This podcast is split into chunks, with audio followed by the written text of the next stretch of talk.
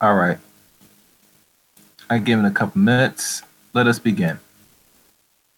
And the purpose why I'm saying about Mammy, because I'm noticing now a lot of people that is attacking a lot of female content creators and calling them all sorts of names that you're a mammy because you love and respect and pander to black men. And not just black men, but men that is respectful to them in the community. And hell, we can go even far. Most of them just want want, want to love and respect men because that's in their nature and they love and respect respect black men. Why would another female that is black want to bash or shame another black woman because she loves and respects black men in its entirety? I just don't get it. Well, actually, I do get it because their purpose is to sit there to demonize the next woman that by default some can't even keep a man. Hell, if they're lucky, even get a man, depending on how they look, how they care themselves, and their attitude.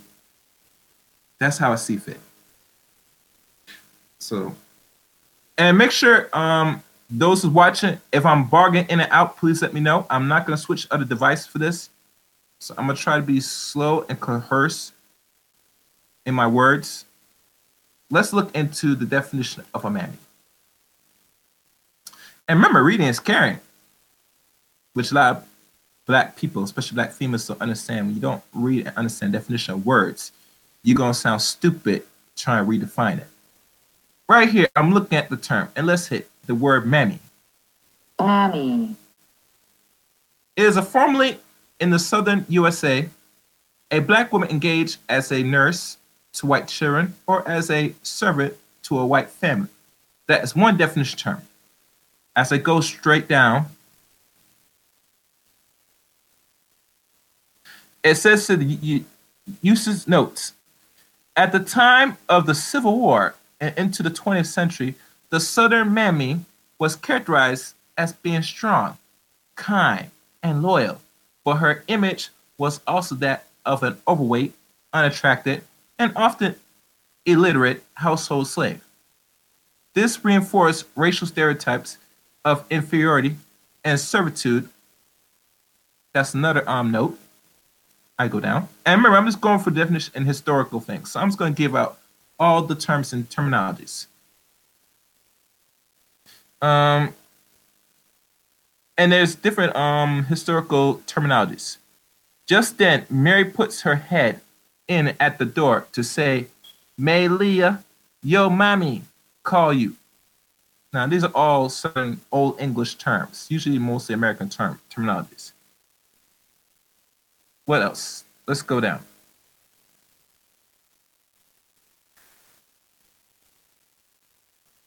And it goes again, another definition, which is a British dictionary definition of the term mammy. The one I read earlier was just the original term, US definition of mammy. Now, what's the British term, dictionary definition of mammy? Says the same thing. Mainly a southern US, a black woman employed as a nurse, a servant to a white family.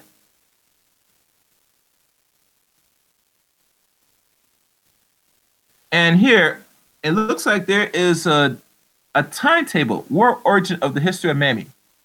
1520s, diminutive of mam, see mammy.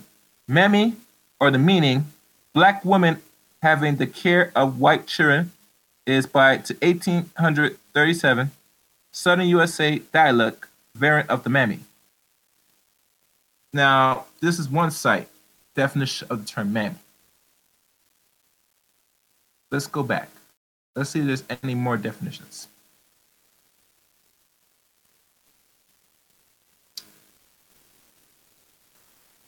Hold on.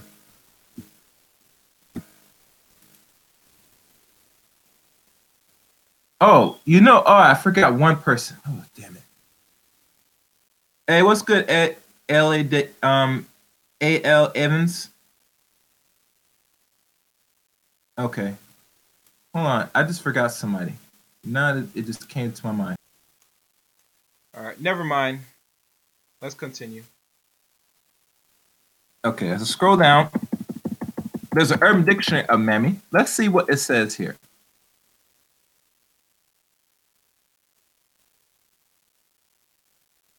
And it goes to again, mammy, a black woman depicted by Retute Homely or and Matt Torney. I don't know if that's how they pronounce it. The mammy is a archetype portraying a domestic servant of African descent who is generally good natured, often overweight. It's often, not always overweight. There's difference. And loud. A stereotypical mammy is portrayed and seemingly servant or acting in a protective of a interest of whites, or was it serve or serve or acting in a protective of the interests of whites? Although the word mammy is a um, vibrant a mother and was common in North America, it is now rarely used as a typical considered an ethnic slur. In part of the UK, however, mammy is still widely used as a synonym for mother by young people without any racial connotation. Interesting. Let's go down. Mammy, again, and remember, I'm just breaking down terminology of the words, so I want people to follow me here. The term has evolved quite drastically from the early late 19th century and early 20th century. When the term was used to describe a black woman in a dominant white household that took care of the children and housework to create better life for her own children. However, this presented time is used to describe a unified, lazy, uncaring, wannabe, growth, irresponsible, and unruly mother.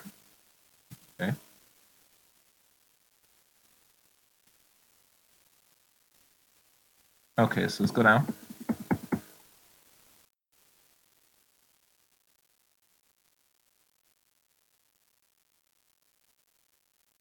And there's different terminologies they use the word mammy in sentences. So let's go back.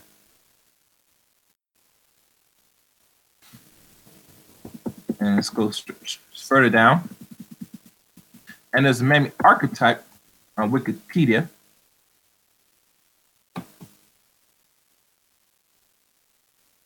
And there's a picture always of a woman, and I think this is dealing with um the typical mammy they always show.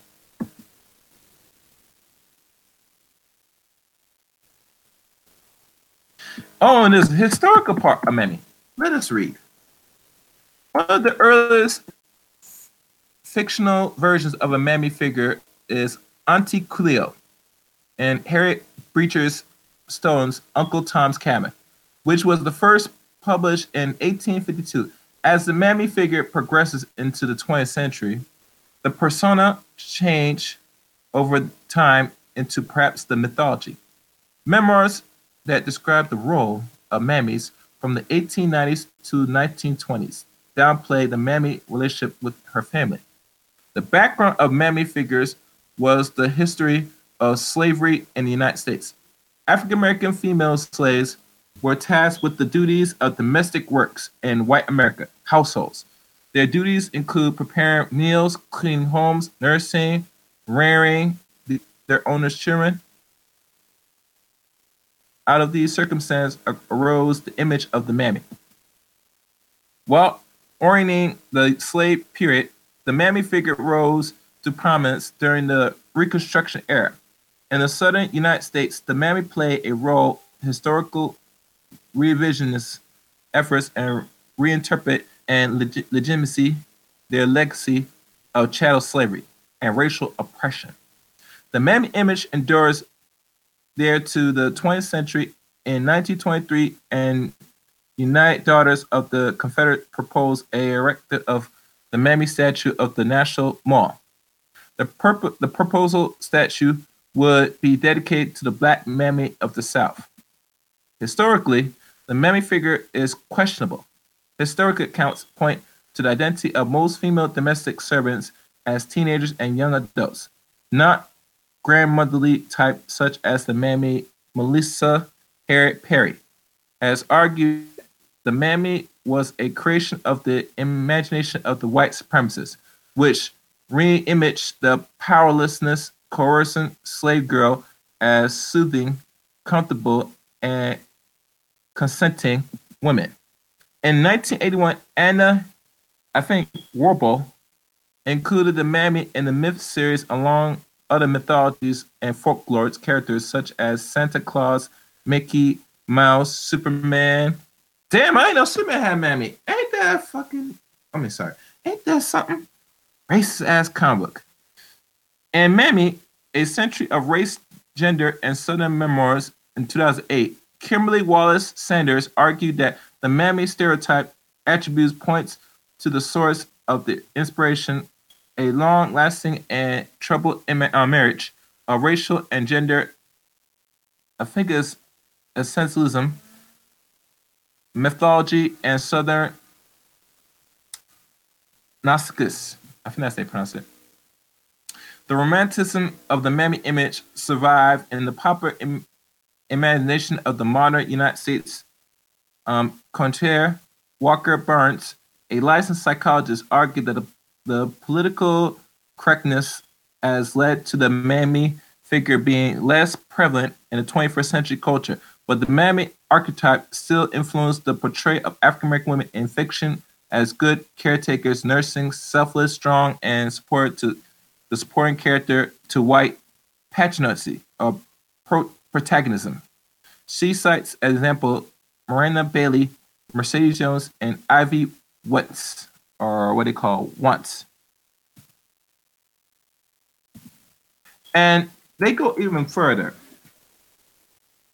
The mammy was usually portrayed as an older woman, overweight, dark skinned, she was an idolized figure of a caregiver, amiable, loyal, material, non threatening, obedient, and submissive. Now, stop right there. Let me read that again.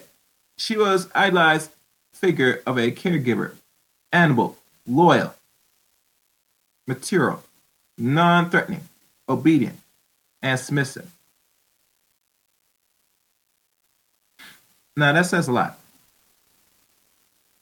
I hear a lot of these black females, either in chat rooms and possibly panels. I mean, let me go back to my screen. I see a lot of them. They sit there and they portray the average black female that loves and respects her own race, especially her men, and call uh, that word to me it sounds very dumb and they sound very not uneducated but stupid. To not even and this is my problem with our people. They use words a lot of times loosely and they go around and sit there feel they, they could redefine what the word I mean is to their student. But no in the world of logic reason, especially where people could pick up a fucking book you're not the creator of the word, much as you don't have the right to sit there, redefine, re-engineer the word what to make it seem fit to you. Much less if you really sit there, not only pick up a basic book or pick up a dictionary, you can find it in old movies. And the black females, or I said the actual real black women today that sit there still respect and love black men. They didn't they don't even fit the characteristics of that mammy role that a lot of y'all females like to keep using loosely. And I can tell every day that when women use words like this, and when a person asks them a logical question, what's the definition of a mammy? They sit there and get quiet. Hell, sometimes they get belligerent and get loud with you to show their arrogance and stupidity. And to me, anytime when I hear it, any man, and I'm telling most men that's listening to this broadcast, you better start saying something to these stupid chicks, especially in front of women that sit there love and respect the black man. Because it's going to come to a point that, you know, to show real high esteem, respect, has to be given due. And a lot of these women that still respect and love brothers They should not even waste their time to even express some of these dumb chicks that sit there calm that stupid word. Nor nor the sisters could defend themselves. I know that. But I think it's right for Kerry that, you know, anytime we hear stupidity, we should step up as men, you know, to really sit there and address that and ask the question. Because the only how you gonna sit there use a word to another sister, and you you're right, and you your your your state of mind don't even know what the fucking the fucking definition of the word mammy is. Yeah. And then feel that you're gonna feel that you're you're doing something, calling somebody a word that you don't even know the, the simple definition of. And then come on and say that we could sit there re-engineer it, define the word that we see fit. No, dummy. You sound stupid, you sound dumb. I would tell you, said, yo, go over there. Matter of fact, just get the fuck out of here. And read this. So if I have any female guests on my panel and I find any woman using the word and calling somebody here a mammy, my question is if I if I give you the word, the definition what the definition is, much as ask what definition, you can't give me a, a proper answer, you'll see the boot. All right. So let me continue reading. Hold on. Let me see what's going on.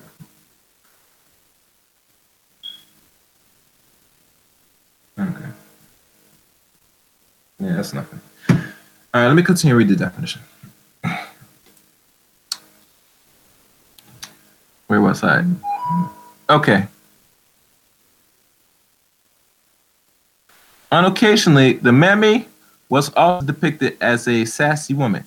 She was de- devoted to her owner, employer, and her primary goal in life was to care for their needs.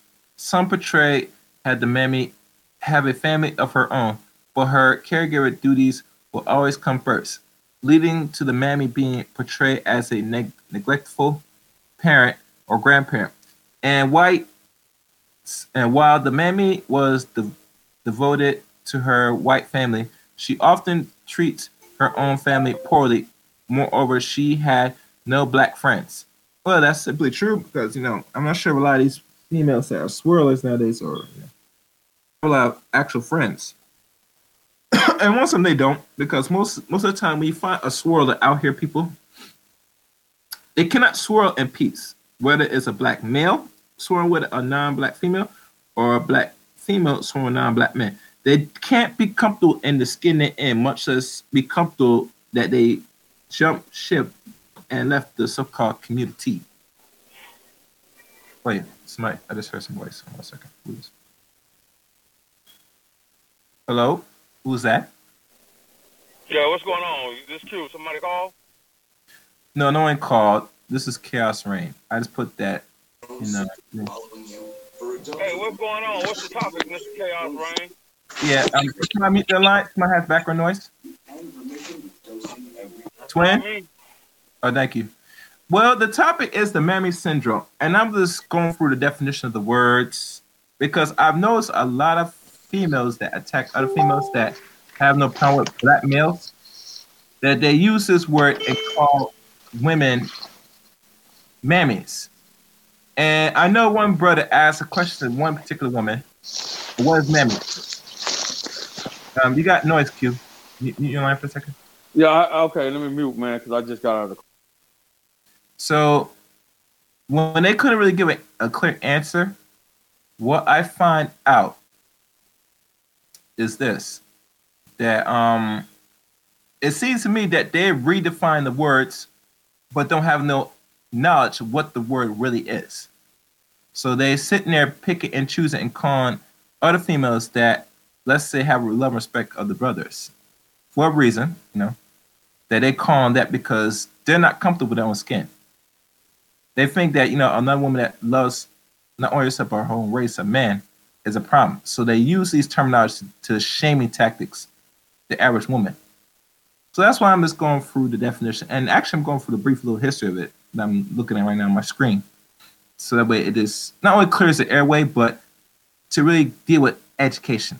Okay, you know, reading is caring, and you know, I know a lot of people don't read enough, so they like to use words from out there and they think they sound smart, but they sound real dumb when when they use terminology and don't know the real definition. Because a person asks a logical question, what is the definition of the word mammy? If you can't give me a definition of what the word is and you use that loosely, I'm just looking at you side. Like you, you know, you sound kind of dumb right now. So so that's the reason why um I'm broadcasting this. For educational purpose, mind you. Q. You get that Q? Yeah, I got you. Go ahead. I'm with you. I'm listening. I'll be with you shortly. All right, cool. So let me continue. Where was I? Um, give me a second. Okay.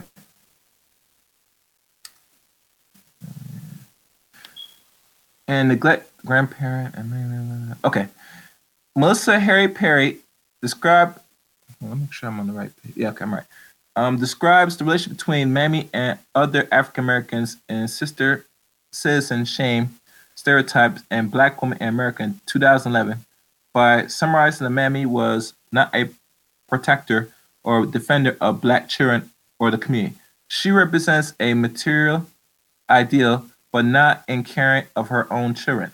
Her love, denoting advice, correction, and supervision was reserved exclusively for white women and children.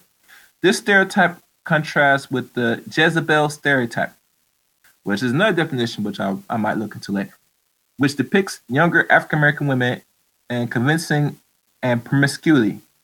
The mammy was occasionally depicted as a religious woman, and more often than not, the mammy was an um, asexual figure, devoid of a personal deserve that might tempt her to sin. This helps the mammy serve as both confine, I mean, what confinement and moral guide to her young charge, capable of keeping them in line. Kimberly Wallace Sanders includes other characters of the mammy and mammy. A century memoirs of 2008, a large dark body around a smile family, or around, oh, actually, a round smile face, a deeply sonorous and effortless, smooth voice, a uh, I guess rambunctious laugh, and her personal attributes include infinite patience, self-depreciating wits and implicance, understanding and acceptance of her own inferiority, and her own devotion to whiteness. The mammy was also large-breasted, desexualized, and potentially hostile towards men. Many of those characteristics were denied to African American female slaves, but were generally attributed to the mammy. And I quote, and that part is the end of the little characteristics. And there's more into it, but you know, and, and a, let me go back. Uh, let's see. Yeah. So let me see if there's anything else on here. Hold on a second. Someone hit me up.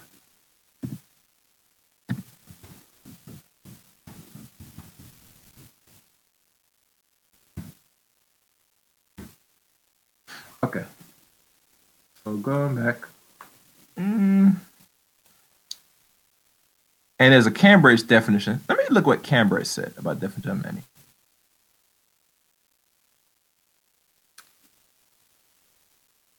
Okay. And it says again, the Cambridge definition, many used as Irish English child word mother, is used as an offense, old fashioned, a black woman whose job is to take care of white children. And you know, that's one that's the Cambridge dictionary. Go down. And oh, there's an Oxford dictionary. So let's look in Oxford.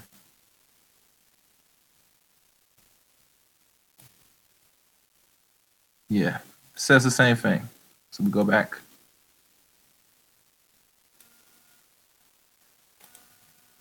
And one more definition on here. See if it says the same thing or different. Okay, so I go down.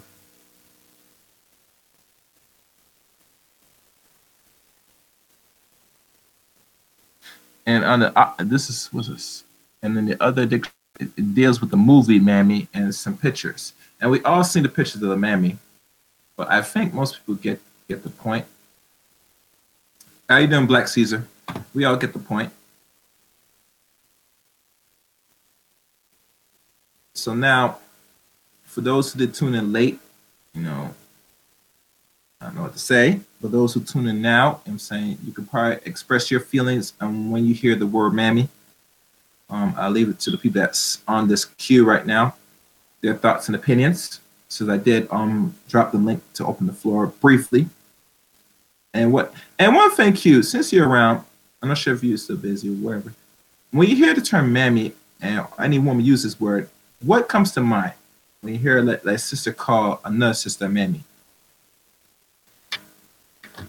Uh, it's a, it's it's it's used as a derogatory term, and as you just said a moment ago, I don't think that a lot of sisters, when they use that term, I don't think that they understand because it's been around for so long. When you say your mammy, I've always been kind of um, kind of privy to what the word and and, and the con- context in which it's used in. I've always been kind of privy to that. You understand what I'm saying? Simply mm-hmm. because I kind of know a, you know a little bit about history.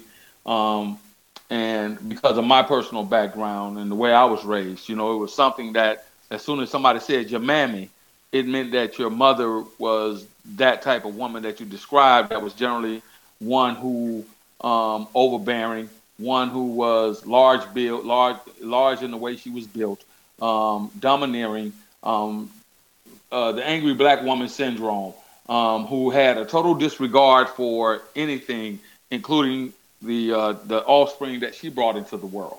Uh, so I, have always known um, uh, what that word uh, symbolized when directed towards a black woman, and it was also used in, in the context of being a bed wench to white men. Mm-hmm. Give me a second. Yeah, but overall, that this the purpose is to really go into the word, not the etymology, but just the word itself, the historic backgrounds, and really, in this contest, you know, why women use it so loosely. I mean, I wish I got panel.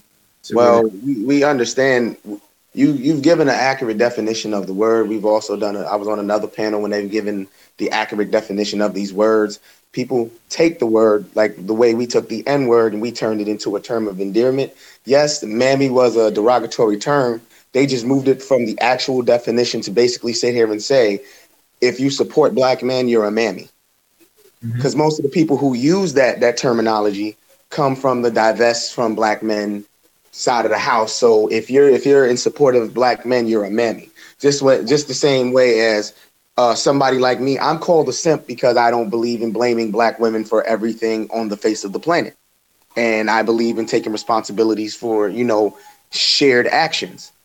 And in that in that in their mind, I'm a simp because I don't blame every problem on a woman, which to me is the is the most ridiculous thing on the planet. So when I ask them how, and even though we know the definition of the word, when I ask them how am I that, they usually I usually get it's because I'm in agreement. It's not about an agreement, it's about responsibility. Take responsibility for your actions. But that's what they do. They they've taken the meaning of these words, they've subverted it to suit their argument. And that goes for anybody who's using these words. Um. So, bro, you know, you know, we we we we we kind of at one point in time came to a head, and then we came to an understanding, right? So, I would tell you that um, not in in your particular situation, um, uh, not talking about you per se, but here's the deal, right? Um, we broke down what these words meant the other day when we were on the panel with with uh, I forgot what panel it was, Nyla says or or uh, Renaissance Woman. I can't remember what page or where we were. I believe it was Nyla. Okay, so all right. Uh, in today's time, in the modern time, when you call somebody a man, another man a simp, it's like calling it's like being it's like calling that man back in the day henpecked. Do you understand? Okay, so a little bit of history, and I, and I, you know, I don't want to take up too much time, but henpecked, right? In other words, a henpecked man was is generally the type of man who just kind of bows his head and just kind of, you know, very docile around uh, around women. Any type of woman. It doesn't matter who, what type of woman she is. She could be, you know, aggressive. She could be non-aggressive, passively aggressive, whatever the case may be. Always in agreement with women, no matter what they do. I take heat because I say not every black woman is deserving of my protection, and that's how I feel. But I took heat from those the naysayers who say it doesn't matter what she does. All black women, by any means necessary, are to be protected. Yes, I agree with you on that point. On that point, but however, come a pause. In today's society, we know that you have to be very careful about the position, about how you position yourself. It's almost as a black man, whereas you're damned if you do, you're damned if you don't. You understand what I'm saying? As as to the word mammy, when somebody says you're having conversation and the conversation get heated, and you say, "Well, your mammy's a bitch," right? Okay, a lot of people don't understand what they're saying when they use the term mammy. They don't. He just broke down the dictionary terminology of it. There are many, many street definitions of the word, but generally, mammy was meant as a term to be disrespectful to that person in regards to their mother. The number one rule of thumb in any street environment, anywhere you go in the world, as as it refers to black people, you never, ever, ever disrespect a black man's mother. She could be the worst Right. thing on the face of the planet, but you do not disrespect that mm-hmm. man's mother. Mammy was at one point in time the ultimate word in order to disrespect someone's mother. Your mm-hmm. mammy's black. Your mammy's a bitch. You understand what I'm saying? Your mammy this, your mammy that. Your black ass mammy, your, you know what I'm saying? Your yellow ass mammy, your red mammy. You know, that word is the ultimate sign of disrespect. And now that there is some context put to the word and an understanding and a meaning, and more people are referencing the word to understand the context of where it came from.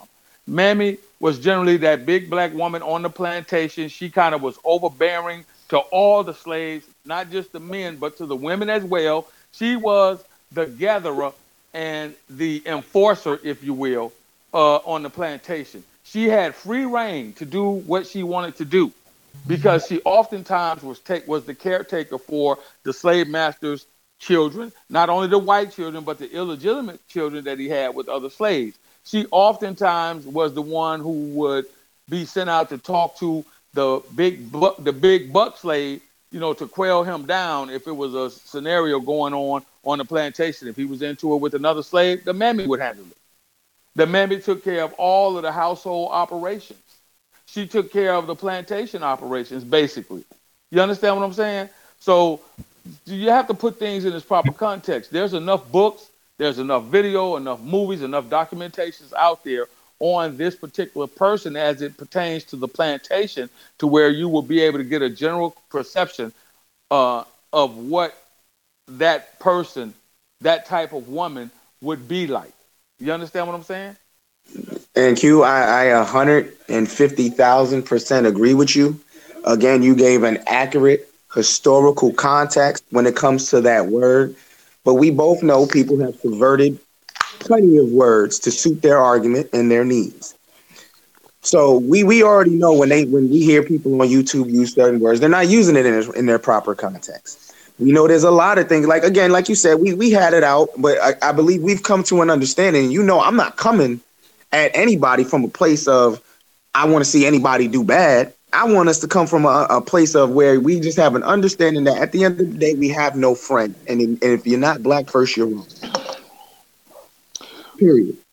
Agreed. That, that's that's that's the place where I, I know we're not going to agree on everything, but I know we agree on that. Exactly. And we're not supposed to agree on everything. The way that you respond and the way that you react to, you know, different situations and different women, um, and as as to the way you deal with them, is going to be totally different than the way I would or any other man would. Why? Because we have different, and this is the hard part to get some of our people to understand.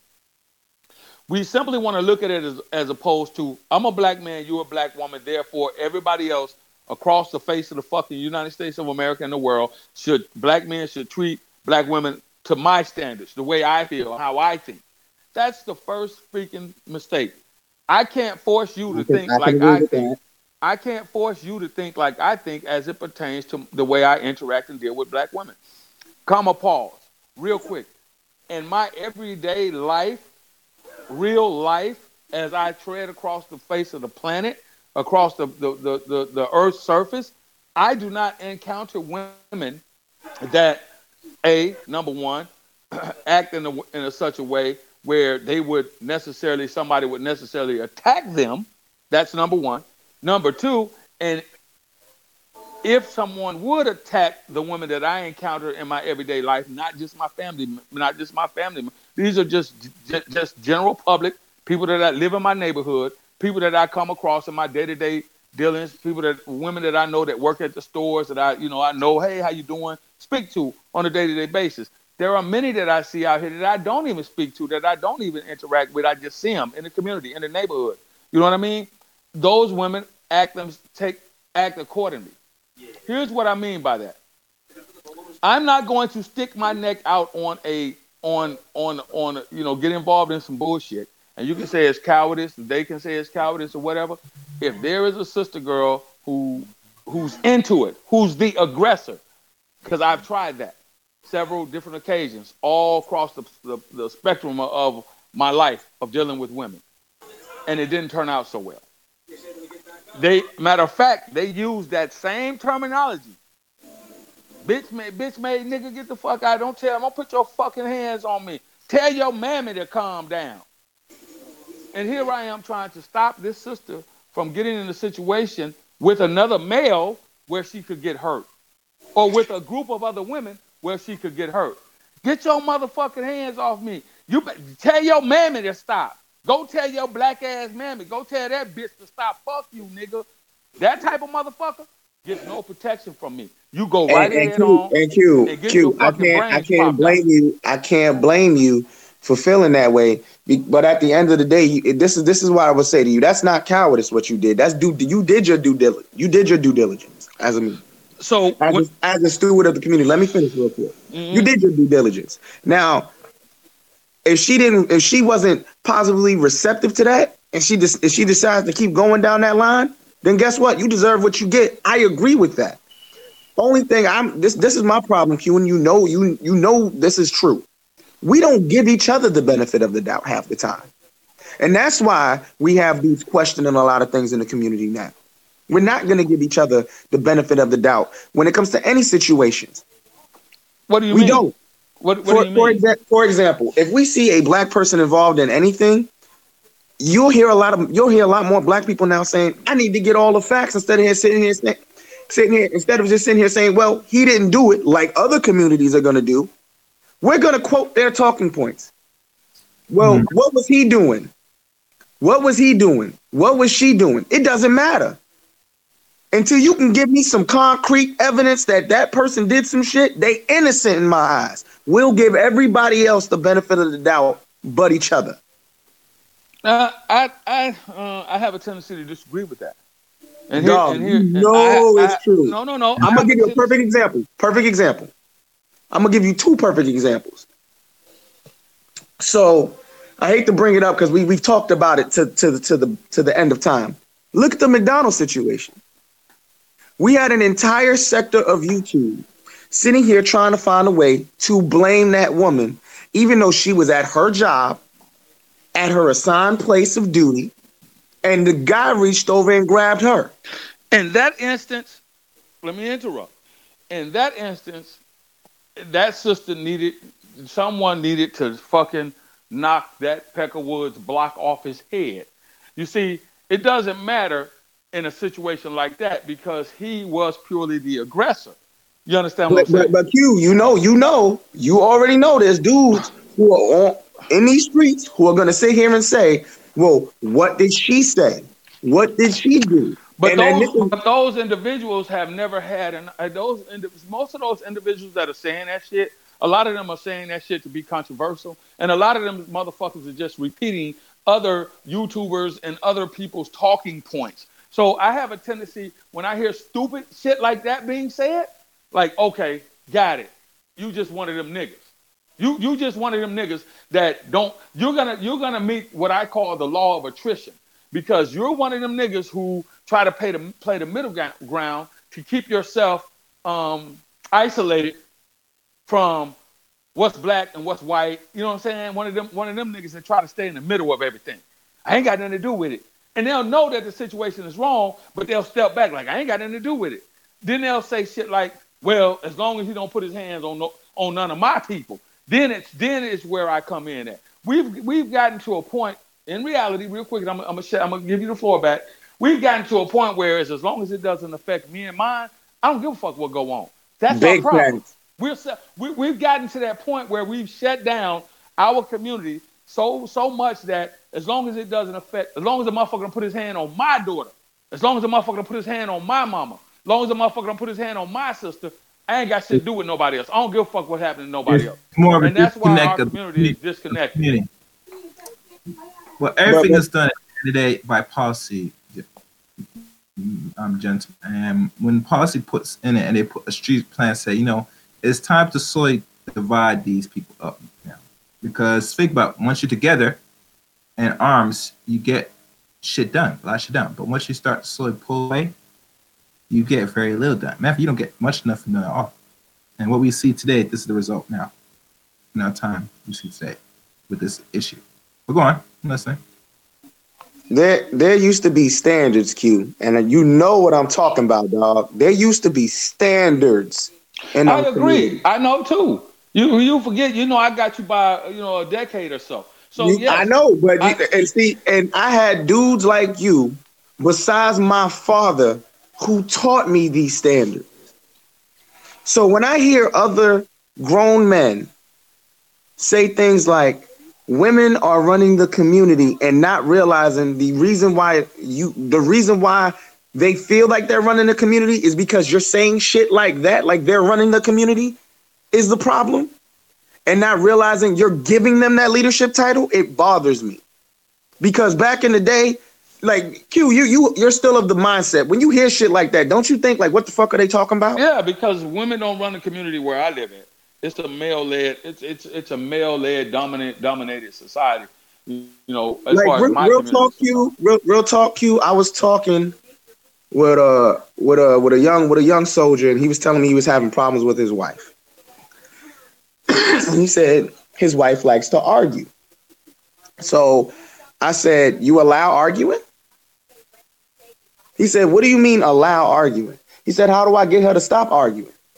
I said, well, first things first. How, when when she start going off, what do you do? He said, well, I start going off. I said, so how does that? I said, how's that been working for you? He said, well, we still arguing. I said, well, how about this? Now I know I know a lot of dudes ain't gonna agree with this. You probably won't agree with that either, Q. But I'm of the firm mindset of if I'm cursing, put it. And this goes for everybody, men and women. Doesn't matter who it is. It doesn't matter if you my friend, Period. It doesn't matter. Q, me and you, like you said, we got into it on these YouTube streets. But when we stopped yelling and screaming at each other and started listening, you were able to get somebody's perspective on something, correct? That is correct. So this is what I told him. I said, she start going off, don't say nothing. I said, first things first, she's gonna be confused because she's expecting the same exact reaction you've been giving her. She knows when she goes off and start cursing and yelling and going off, she just knows that's what you're gonna do. I said, so switch it up. I said, don't curse her. I said, don't curse her out. Don't give her, don't give her what she needs. She wants that attention. I said, listen to what she's gonna say. And then I said, say this right here. And I said, I guarantee she's gonna feel like shit. So I said, she gets done yelling and be like, and then you say to her, Are you done? I said, don't don't get don't get don't have a, a, an aggressive tone, don't have an aggressive voice. Are you done? And then say, yo, what was the need for all that? If you have a problem, why didn't you why didn't we just, you know, talk about this shit? There was no need for you to talk to me like that. I'm supposed to be your man. You're supposed to respect me. I'm supposed to be your husband. You're supposed to respect me. Do you feel like you show me the proper due respect? Make her think. Period. We already know women can be irrational. Women can be emotional. If you get as irrational as emotional as she is, she's one. Would you agree with that, Q? Uh, yeah, to a degree, because I would I, tell I already, you that I already knew it. I already knew it was going to be I, to a degree. yes, I, I would tell you that that is somewhat the proper way. Some would agree that that's the proper way to go about it. But you know, there are some out here that will push you to no end. I've I've had it happen. I've seen it happen. I've heard of it happening. There are some that no matter what you attempt to do, they will push you with your little dick motherfucker. Your mama's a bitch. Go tell that bitch you da da da da da. No matter how you approach the situation, calmly, not calmly, aggressively, not aggressively, there are some that's just gonna push that. Let me say this, man. We in our in the black community, we like we have we don't we like the ability to have conflict resolution. We But that's that's that's what I'm talking about right there, Q. okay. So effective conflict resolution. So this younger generation was not was does not adhere to the conflict resolution that you you probably because you're a little bit younger than I am, 35, I guess, 35, 36, whatever. Okay, so you got a little different taste of conflict resolution than a 25 year old did. That's why we got brothers now that don't fight, they don't know how to fight. They True. pick up guns. True. That's why you got sisters now squaring off like like men. Back in my day when I was a much younger man, right? Um, if it was women out in the street acting a damn fool, all it took was one or two brothers to walk out there and say, Hey, what the fuck are y'all doing? And it was shut down quick. And it was shut down quick. Hey, get- your ass back and get over there. You didn't have to break them up. They out there fighting like Brahma bulls. You didn't have to physically go get in between them. You just had to say something. You just had to say something. But now, because of the like, you got to understand, you got to stay in tune and stay in touch with the generation. Now, and I don't want to go too far off the topic. I apologize, Chaos. Now, you literally have to get in between sisters. Literally. Literally. Get in physically. And I, I it agree with you. I agree with you, Q. But back to something you just said. You gonna have that woman, you dumb motherfucker, you little dick motherfucker, this and this, that, and the third. You know what I do? I let that shit go in one out, one one end out the other. But Because at that when- point, I understand she's having an emotional ass moment. Okay, but when you do, here's what happens. Here's what happens, right? But oh no, hold on. Let me let me finish real quick. Mhm. After she has her little tangent, she has her little breakdown, that shit is addressed. But you, I'm gonna be real. In that situation, if you try to address it in that moment, only thing you, you get the same.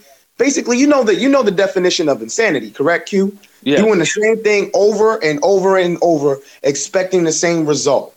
What have we gotten as a community by sitting here arguing, yelling, screaming, sniping at each other, quite literally not giving each other the benefit of the doubt and not protecting each other.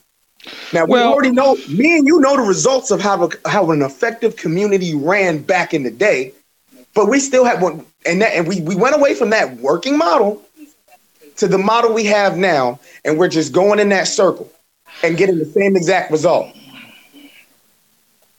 I would tell you that that's because um, the like of of of uh, effective conflict resolution. That's what that's what that has to do with um, uh, the strong sense of entitlement. There was always the kid on the playground who felt like I could pick on anybody I wanted to, or I could say anything I wanted to anybody, and they bet not, both male and female, and nobody. I could talk about your mama, but you better not say nothing about mine. You understand? I could talk about your daddy, but you better not say nothing about mine. I could pick on you, but you can't pick on me. You see what I'm saying? You always had the schoolyard bully. And that's what we have out here. In, in a lot of instances, we have schoolyard bullies. We have people in these YouTube streets, not so much in real life, because in real life, a motherfucker get these hands put on them. But you got people that'll sit back behind their computers and their phones, and they'll play the part of the bully. They'll say shit, knowing that a motherfucker can't reach out and put their hands on them. So they'll they'll call you a bitch ass nigga. And a lot of it is a lot of it is not uh coming from where you come from, everybody interacts differently. Your your neighborhood interact differently than mine. We had respect for one another to a degree when I was coming. There was certain things you just didn't say to another man. You didn't call another man a bitch. Under no circumstances. That was fighting words. You didn't talk about another man's mother. Under no circumstances. Maybe the dad, we might let you get away with that, just depending on the situation. But you didn't talk about nobody's mama. Period. Real true, real shit. Period. A motherfucker would come see about you when you talked about their mother.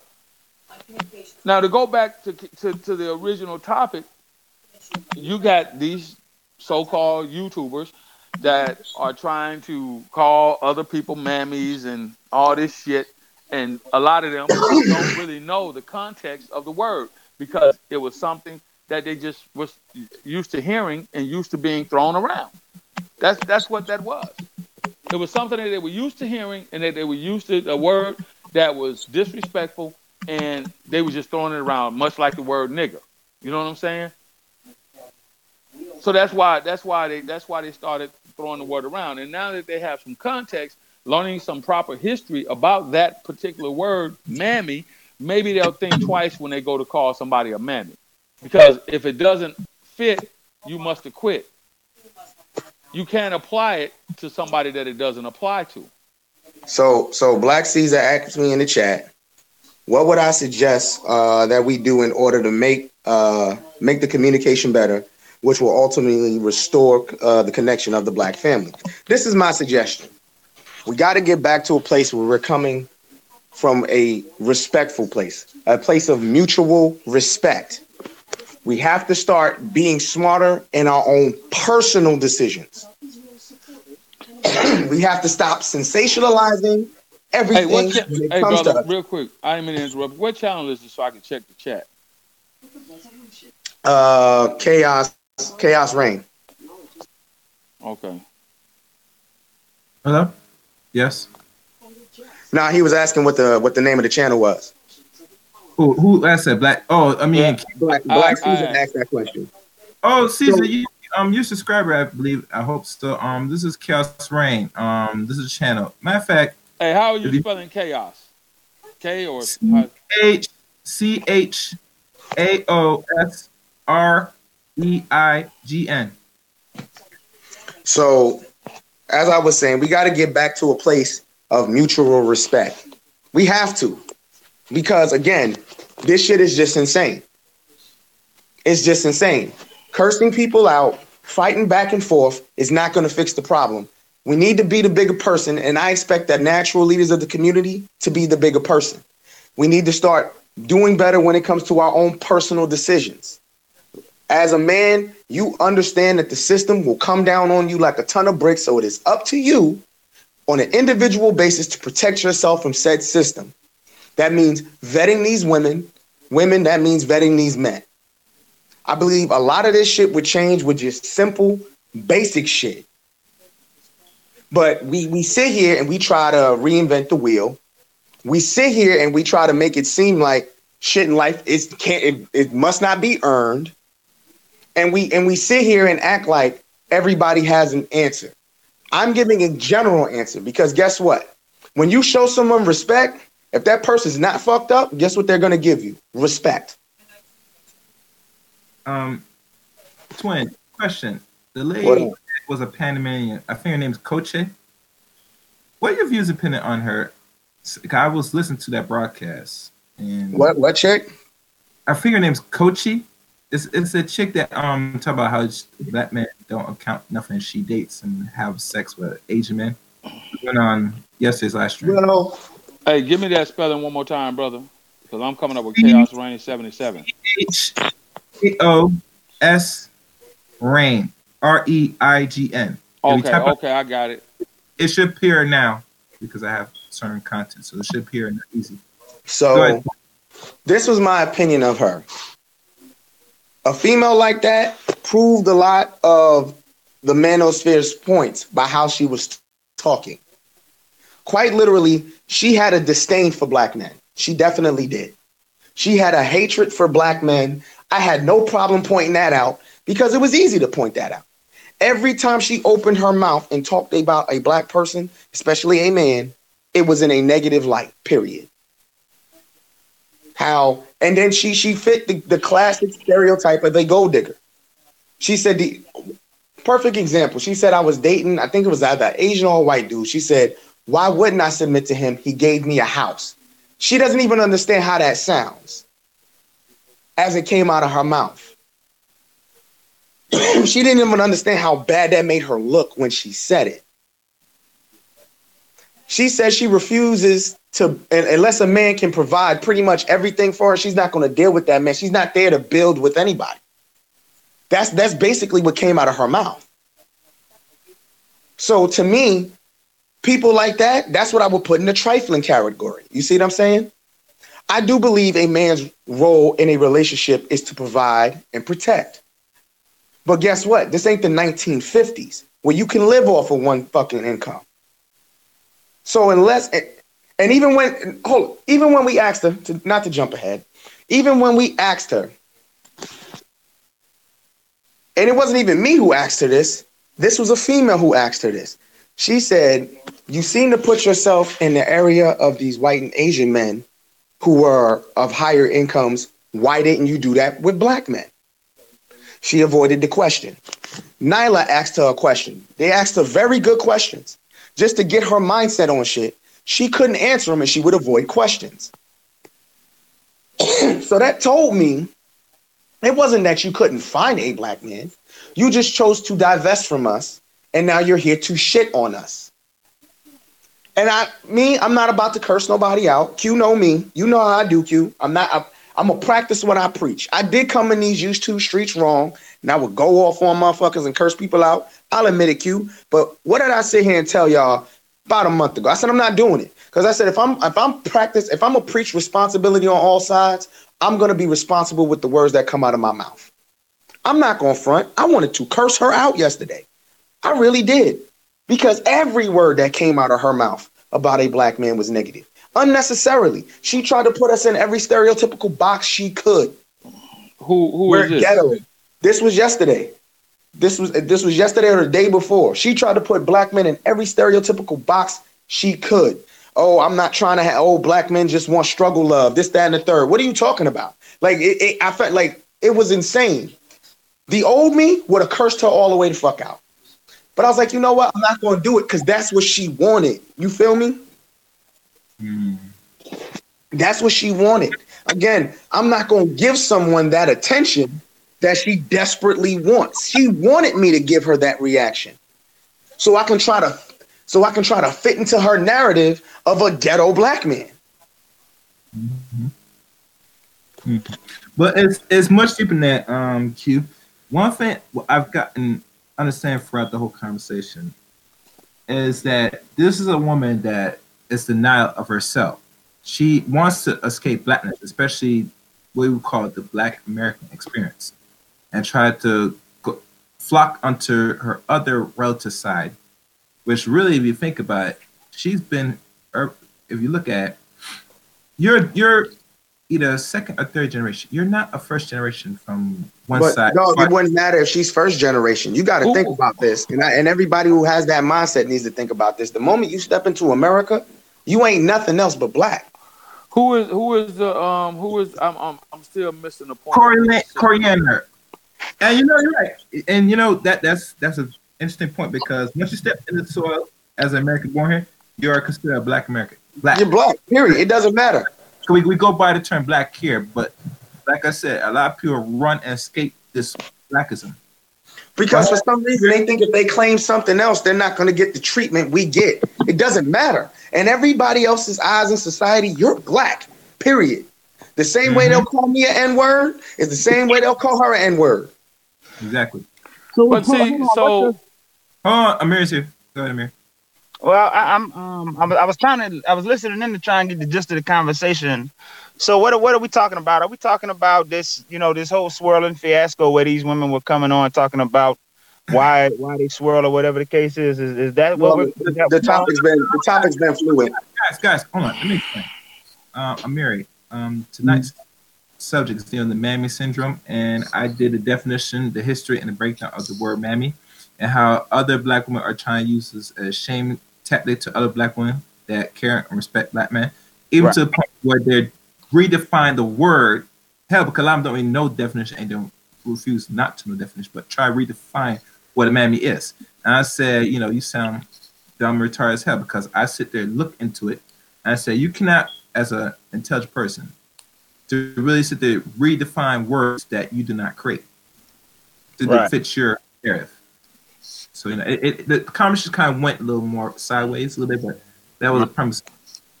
Oh, okay. Yeah, they well, well, that's something that they do, and and and and it's it's it's indicative of their mindset. Uh, and, and see the deeper the deeper problem that we have here is because uh, the black community and black women have been given over to misandry for an extended period of time now.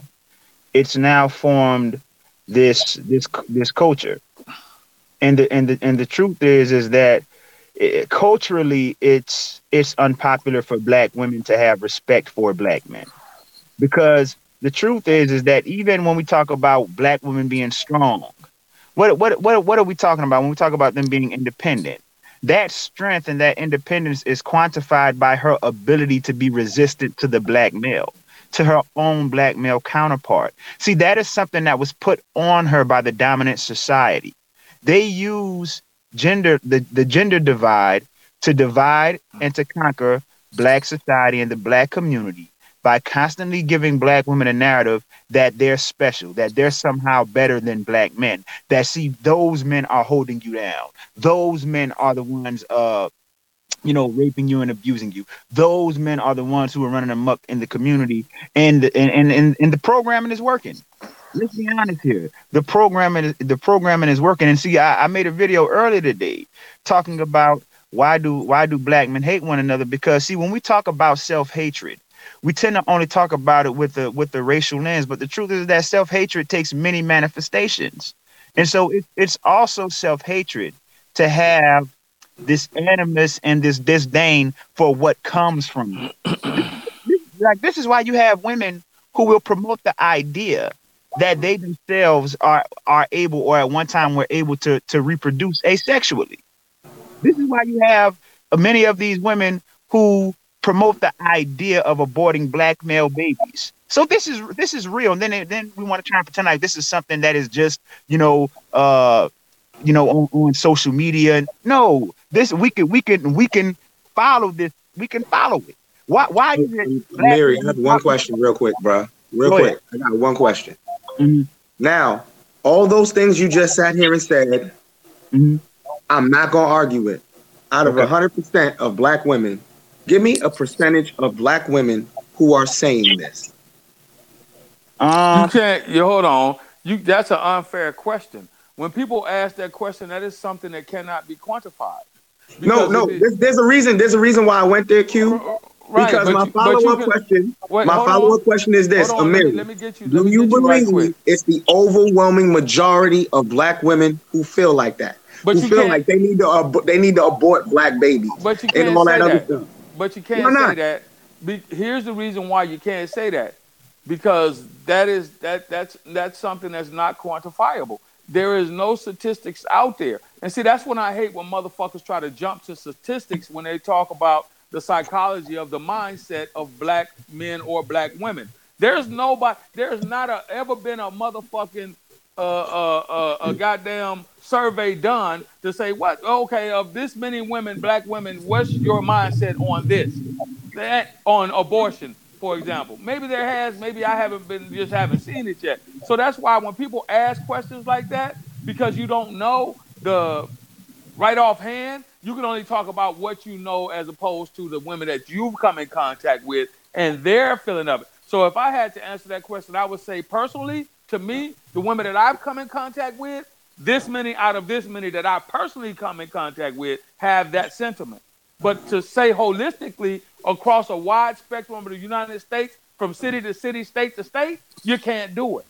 That's that's, that's a very that's a very disingenuous question. When I hear motherfuckers sit up there and say shit like that, we can only look at the number of black women's abortions according to the CDC. You understand what I'm saying? There are not many other fucking factions out there that will even talk about abortion in black women. You know, the numbers just are off. Other than the CDC, which is the hardline defect, de facto fucking source to go to when you talk about you know numbers of black people, numbers of white people, numbers of black men, white men that do have this, have that, done this, do this. You can only look at those numbers, but you don't know for sure because all of those numbers are not necessarily reported by to the CDC. Um, well, let me say this, uh, because ultimately, um, I w- I wouldn't say that it's a majority, but what I will say is that it's a plurality, which means that which means that it's enough. See, and, and, and but hold up. What's enough? Is it the majority, bro? Do you It think it's the doesn't have to be. majority? I, am I'm, I'm, I'm gonna go with Q's premise. Is it the majority? Do you It think the doesn't have to majority of black women have the mindset that you just that you just laid out? Oh well, if you ask me if the majority of the women have the mindset I just laid out, absolutely. We it is it is it is the mm-hmm. cultural standard for black women to walk around feeling like they don't need a man. Is that do you? Would you? agree I thought? I was the only one that would say that. hey everyone. I, I thought. Is that I- my sister Hey, what's JV? up? What's up, JV? I yeah, thought. I don't know how I don't know how I got here. Well, one, one at a time, one at a time. Yes, JV, you can speak. I know you about to go on your other thing. So if you want to expound on, actually, the subject I said earlier is the Mammy syndrome. And I gave definitions and a brief historic history of the Mammy.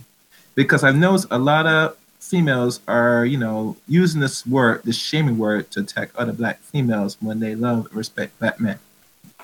So I had to sit to look into the word because I know they when they use a word and they, anybody asks what is the definition, they can't give you a, logical answer. Sometimes they want to redefine what the word is. So that is the premise of the discussion. If you want to elaborate what I just said, you know, in your own perspective. Uh, well, I don't attack anybody. I actually don't even use the word mammy, but as far as my working definition of it is a is a woman. I guess my definition of it is the historical definition, which would be a black woman that is prepping um, other black women uh, for white men. But I know that people project it with their own definition, so I don't really use the word. I, if I was to use it, I would use it in its historical context. Okay. I see. And that's and that's kind of like what I said earlier. Right. People, motherfuckers that use the word. um, let me let me stop. I'm I'm trying to break that habit. Um, people that use that word oftentimes do not even understand what they're saying when they say it. I'll give you a. I'll give you. Um, I will give you an example. You got people that would call some black men. He's an Uncle Tom. Well, if they had read the book or they know the historical context, Uncle Tom was not the guy that was uh, treating ill it was ill-gotten to other blacks. It was Sambo. Sambo was the nigga. That, that's that's the correct terminology for a nigga for a black man who's against other black men is a Sambo, not an Uncle Tom. Well, I guess so. Uncle Tom was more so the black man who, if I was to use the word Uncle Tom today, I would use it on a black man that is promoting other black men to assimilate into the system of oppression. But I wouldn't.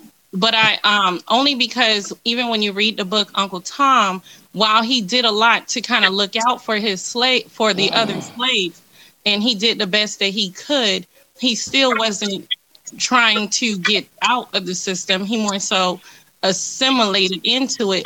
Um, but I wouldn't use Uncle Tom on a person that is like a Sambo, whereas Sambo is somebody that is actually dangerous to black society. Well, Uncle Tom was the guy who was taking cotton out of his own sack and putting it into the other uh, slave sack so they wouldn't be beaten.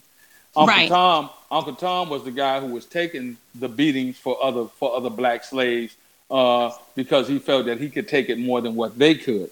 Sambo was the nigga that that you're talking about that was a, that, that was the assimilator. He was the one that had a, that was trying to assimilate into white culture because he used that position to keep the beatings off his own ass.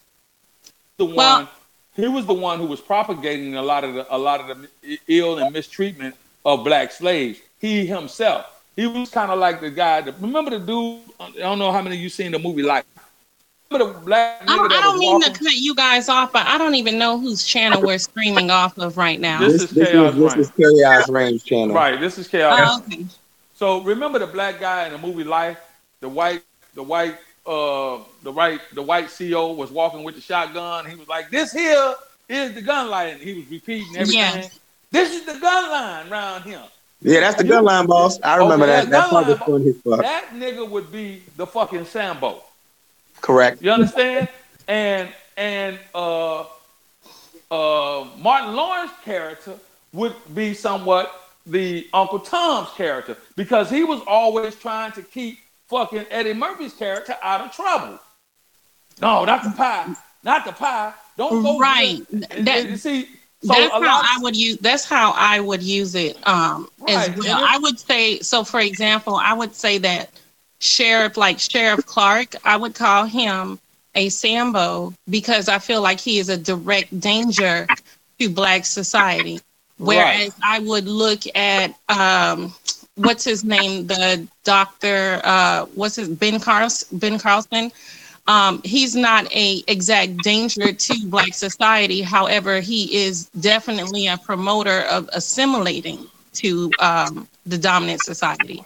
So I would kind of call him an Uncle Tom. Well, hold, hold on, because can we define uh, define assimilation? Like what what what is because I, I always hear hear us make uh make these ter- these terms and this terminology. You know, The basic, the basic layman terms. Oh, the basic matter is Q, we Q, always Q, hear assimilation. Q, Go Q. ahead. he, he asked, um, I think JV that question. Yeah, so for me, when I say assimilation, I mean basically kind of like going along just to get along. Um, like doing exactly what the mass media propaganda has told us to do, which is pretty much go to school, go to college, collect debt, get a job if you could get a job, and be a good law abiding citizen. Don't think about your history. Don't think about what you can do to actually change the position of the Black collective. Just kind of go along in the cap in the European American capitalistic society. That's what assimilation means to me. Well, let, let, let me let me ask this because this is something that I hear coming from, you know, um, a certain set of you know of people on on internet stuff like that. Because me, the way I look at it, there's nothing wrong with going to school. There's nothing wrong with getting your education. There's nothing wrong with with with working a job. No, there's nothing wrong with with any of these with any of these things. So where does where does the where does the problem come in at? Because you, you also mentioned being a law-abiding citizen, and see this this is what this is where I'm going with it because we'll we'll readily call someone like Dr. Ben Carson, who's a, a neurological sci- a, a neurological doctor, we'll call him uh, Uncle Tom. We'll call someone like Sheriff Clarke, uh, who's who, who's a sheriff, a Sambo, but yet we won't call little Tay Tay who running around the street robbing old ladies, disrespecting senior citizens in the community, uh, uh, uh, being a being a fucking super predator, robbing his own. Those, to, in, in my in, I, in my estimation, those are the real Sambos. Well, Hmm. if you are a Hold on, if you are can I a take direct this? Can I take Oh, this well, one? I, well, I know he was. Well, let me just answer because I actually have to go to my live. But um, but you can um answer as soon as I'm done. Uh, so people who are causing direct harm to Black people would be considered a Sambo too. There is nothing wrong with going to school and getting an education. There's nothing wrong with getting a high-paying career. The problem happens is when you go into that when you do that with the individualist individualistic mindset that's when the problem comes along because what usually happens is people will become especially our people will become such individualists that we only think for ourselves. Whereas you can have six brothers that are in their career that seal um, they're law-abiding citizens they're everything but they're still not assimilated completely into the dominant society because mm. they got together, they pulled their funds, and they said, let's create something to create opportunities for others. Let's uh-huh. create uh-huh. something. It could be a aftercare center, it could be a boys club, it could be something because our people as a collective is in a situation. So regardless of how you maneuver through society, you have to, at least for me and what my family practices, we all found a way to still try to do something that would help more than just us. So assimilation for me is when you fully um, embed yourself into cap into American capitalism with a complete individualistic mindset where you just don't care about anything that's happening with your people. Uh, Mary, only thing I was going to say to you, bro, Sheriff Clarke is a Sambo. I'm not. I never said he wasn't. I never said he wasn't. A- after those two, after those two people died in his prison, he covered that up. He definitely is a Sambo. Right. Well, I'm, I mean, I'm not. Here, I'm not here to defend Sheriff Clarke. I just, I, I, I never see these these uh these types of charges made against um, some of the o- other subversive elements in the black community, we Yeah, tend to give them a give them a pass. You're That's not right. gonna But- see. But uh, uh, Mary, gonna- uh, Mary, at the end of the day, this is this is this is what I don't get when I hear that argument come from from y'all Mhm. on YouTube. When are we not held accountable for our actions?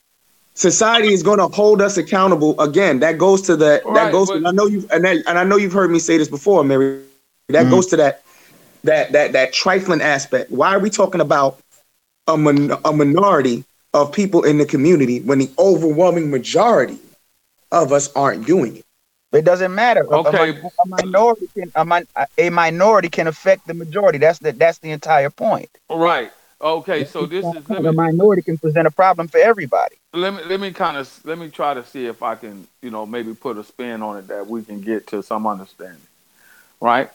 So little little let's say little Tavon and little Marquavius in the neighborhood are just running just and I, I I'm just saying I, you know I'm just saying they're just running Junebug them are just running a fucking muck.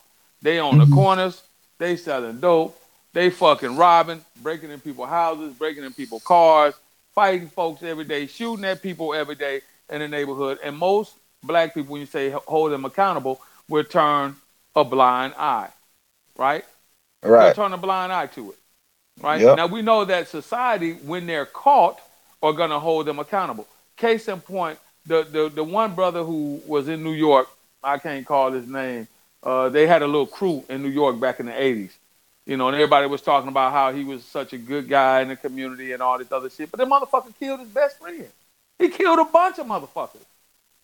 Selling Right. dope, selling dope all up and down the motherfucking East Coast. But if you talk to people who knew him, and that he was from Brooklyn, I believe. If you talk to people who knew him, they'll tell you that he was a good guy. He did cookouts and barbecues and all this shit for the community. Gave away turkeys and hams and shit to, to people, to families and shit.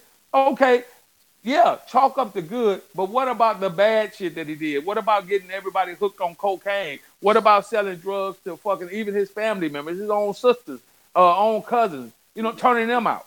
What about that? I, Right. Q, I agree. I agree. I agree with you. But this this is this is something that I feel like we have to do.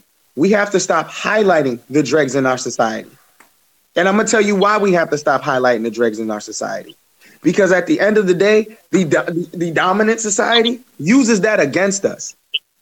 Let's But think this- about it. Okay, so hold on, hold on. Let- I'm- I'm- I gotta- I hold on, real- real quick, gotta- real quick, stop real- you. I gotta stop you because I am so sick and tired Q, of us Q, talking Q. about. Let me say this, and then you can continue. I am so sick and mm-hmm. tired of us talking about the problems and the ill woes of our community as a as black as a group of blacks in this country. All we sit here and do is point to when we. That's an excuse, in my opinion. We'll say, "Well, little Tay It's Tay not them- an excuse though, wait, bro. wait, wait. Little Tay Tay them are dealing drugs, yes, but who's bringing it into the country? It's the dominant society, the white folks. Right. Right. I, I agree. I agree. I agree with that. So we but this is why this is why I said we need to stop doing it though. This is because at the end of the day, that that one we're helping them further further push this propaganda that all black men do this because we already know if one of us do it, they smear us as all of us do it. But you just That's said number, that. hold on, let me finish. You said you was gonna let me finish. That's number one. Number two. No, number two. It wasn't now. Was it bad back in the day? Yes, but I believe, I believe if we get back to actually giving giving a fuck about each other at a community neighborhood level, it stops. Q, you, me and you were just talking about how when you were a young man, how I was a young man, how we had people in the community. You you wasn't gonna have brothers in the community banging on that single mother. You would have people in the community who was gonna see that that, that woman was a single mother and she had a son. They were gonna sit there and make sure that boy had some sense in his damn head. But here's the issue with that: we have become too individualistic for us to go to try. We that's to take the next thirty years for us to get back to that. I don't uh, think it would take that long, dog. It's gonna. It, it is, it, it is because you got to understand. That it took thirty years to fucking get us to this point. It's not going to change oh, in in three or five.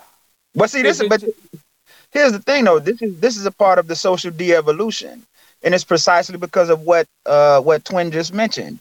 See, it, it, we always talk about how incentives drive behavior, but then we want to talk about as as as a quote unquote community incentivizing the dysfunctional behavior of those of those in our midst. No, it doesn't work like that. So you you can't incentivize what you're trying to get rid of. And and and, How, how, how was I incentivizing that?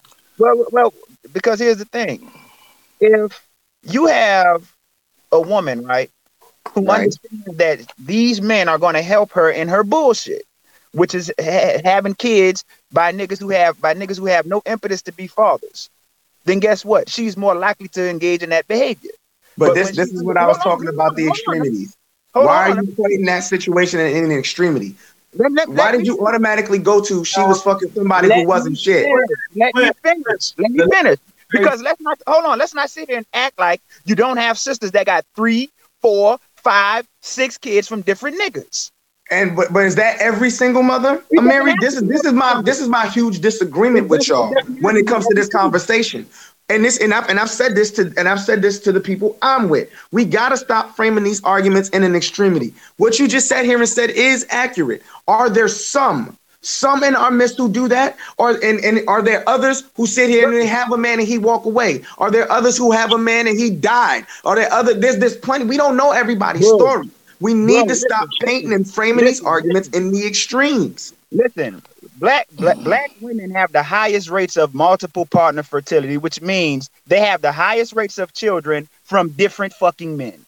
This is the reality of where we are. in 2019. You got to talk facts, though, bruh. And see, that's what Amiri is saying. You got to talk facts because motherfuckers will use the CDC. And I noticed that there is one person that will quickly go to the CDC or a couple, and they will point these out when it's to black men in, in reference to paying child support, uh, you know. And then you got to go down that foxhole. They'll point that out, but they're they'll pale in comparison when you start talking about black women having fucking multiple kids by multiple men. They Right, and even we talk about that. it's nothing wrong So in order to in order to be in order to be intellectually honest, you got to look at these issues and situations holistically. That's my point. Right, it is, and and it, it, it's it's a fault that's faulty on both sides of the scenario, brother. It's faulty on both I- sides of the scenario. I agree with you. I So- agree. But here, here here's, and, and I'm not trying to go and talk about, you know, the, the, the black female fuckery. That's not my aim here. That's not my goal here. That's not my aim or my goal. I'm talking holistically when I talk, because I believe in, in, in truth and honesty and fairness across the board. Are we fucked up as a race of people, both male and female? You motherfucking A100 right we are. We are. And I'm not one that's gonna sit here and say, well, whoa, whoa, whoa, well, black women do, and they're fucked up, and not even bang on the brothers who are who are causing this scenario.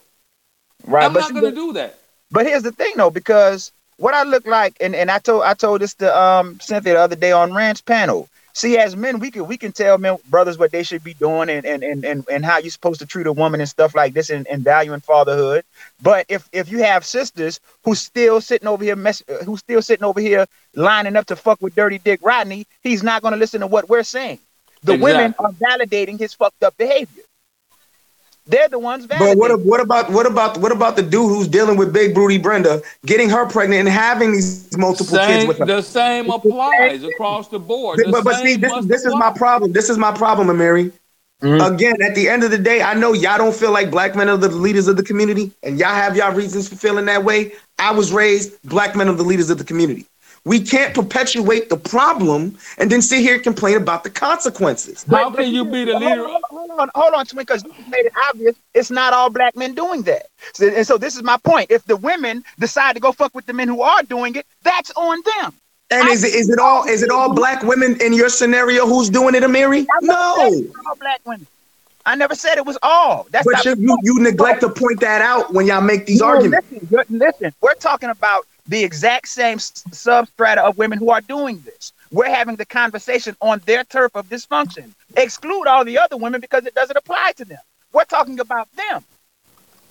So I don't have I don't have I don't have to preference it by saying not all black women. We're talking about the women who engage in this behavior and the men who engage in this behavior. So the point is this is th- is that if those women make a decision to mess with it to, to mess with a guy uh, because he, he makes their twat tingle and and, and, and, and and don't even care nothing about his substance, that is on them. See, the, I agree a, with you. A lot of sisters choose their mates the same way Americans choose presidents. They opt for they opt for substance over uh, uh they opt for they opt for style over substance. With substance. Yeah. And this is what and this and so it creates this this dynamic. Then they want to tell brothers like me, brothers like you, brothers like you, brothers like chaos, y'all are leaders in the community. No, you made a personal decision as a as a woman to sleep with dirty Dick Rodney. So that But is but but but but Amiri, Amiri, everything can be summed up that because she that some women in the community, because you just sat here and said it's not all. right. We can't sit here and say the sum total of the community is the way it is because some women made poor decisions. There's a lot of things that is wrong with the community. This is the problem I see. right. But hold on, this is the problem I see. Real quick, brother. Real quick. Okay, go ahead. because this this this is the problem I see. We you're you're acknowledging, you're acknowledging, and I'm I'm happy you've done it because you already know this was my only real point of contention with y'all. I can't argue with the fact if somebody makes poor decisions if I'm preaching responsibility. I'm not gonna argue that. Right. My point of contention is is that we make extreme scenarios, and this is both sides. My point of contention is is that we're sitting here saying it's this one singular reason, and then we're pointing fingers back and forth when we don't know, like you said, the holistic situation. We don't know everybody's situation. I don't know why she chose that dude. We know Dirty Dick Darrell isn't actually sitting here being honest with these women. Does that still uh, does that still uh, grant them a pass on the decision that they made? Of course not. My point is this: once the action is done, once the consequences have come, what are we going to do? Are we going to continue to snipe? Are we going to continue to point fingers? Or are we, as a group of people in the majority who aren't engaging in this fuckery coming from either side, what are we going to do to fix it? So what? What- What? First of all, you can't go back and undo something that is already done. That's number one. Number two, I will tell you this: I, on my kids, I personally, personally know a woman who is 39. I think she just turned 39. 39 years old, and she has seven kids by five different dudes.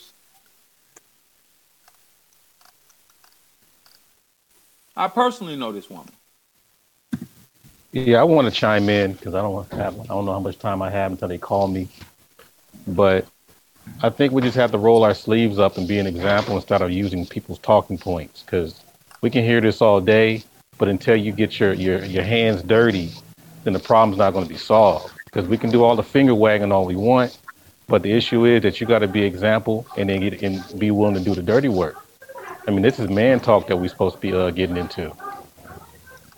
You know, because like like the brother was saying before, um, a lot of these women that um, that we're talking about, I can't give a quantified number or a sum and all and all that kind of stuff, but there's a great number to where they're having multiple children. Now the whole thing is that you know when we say like you need to do you need to be responsible when you need to, uh, take accountability and stuff like that are you telling professional men are you telling people that are really doing what they're supposed to do or are you or are you telling the guy that's always hiding behind the bushes when there is some kind of responsibility that needs to be done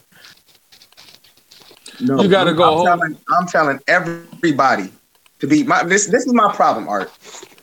For example, I can't and I'm I'm gonna be real.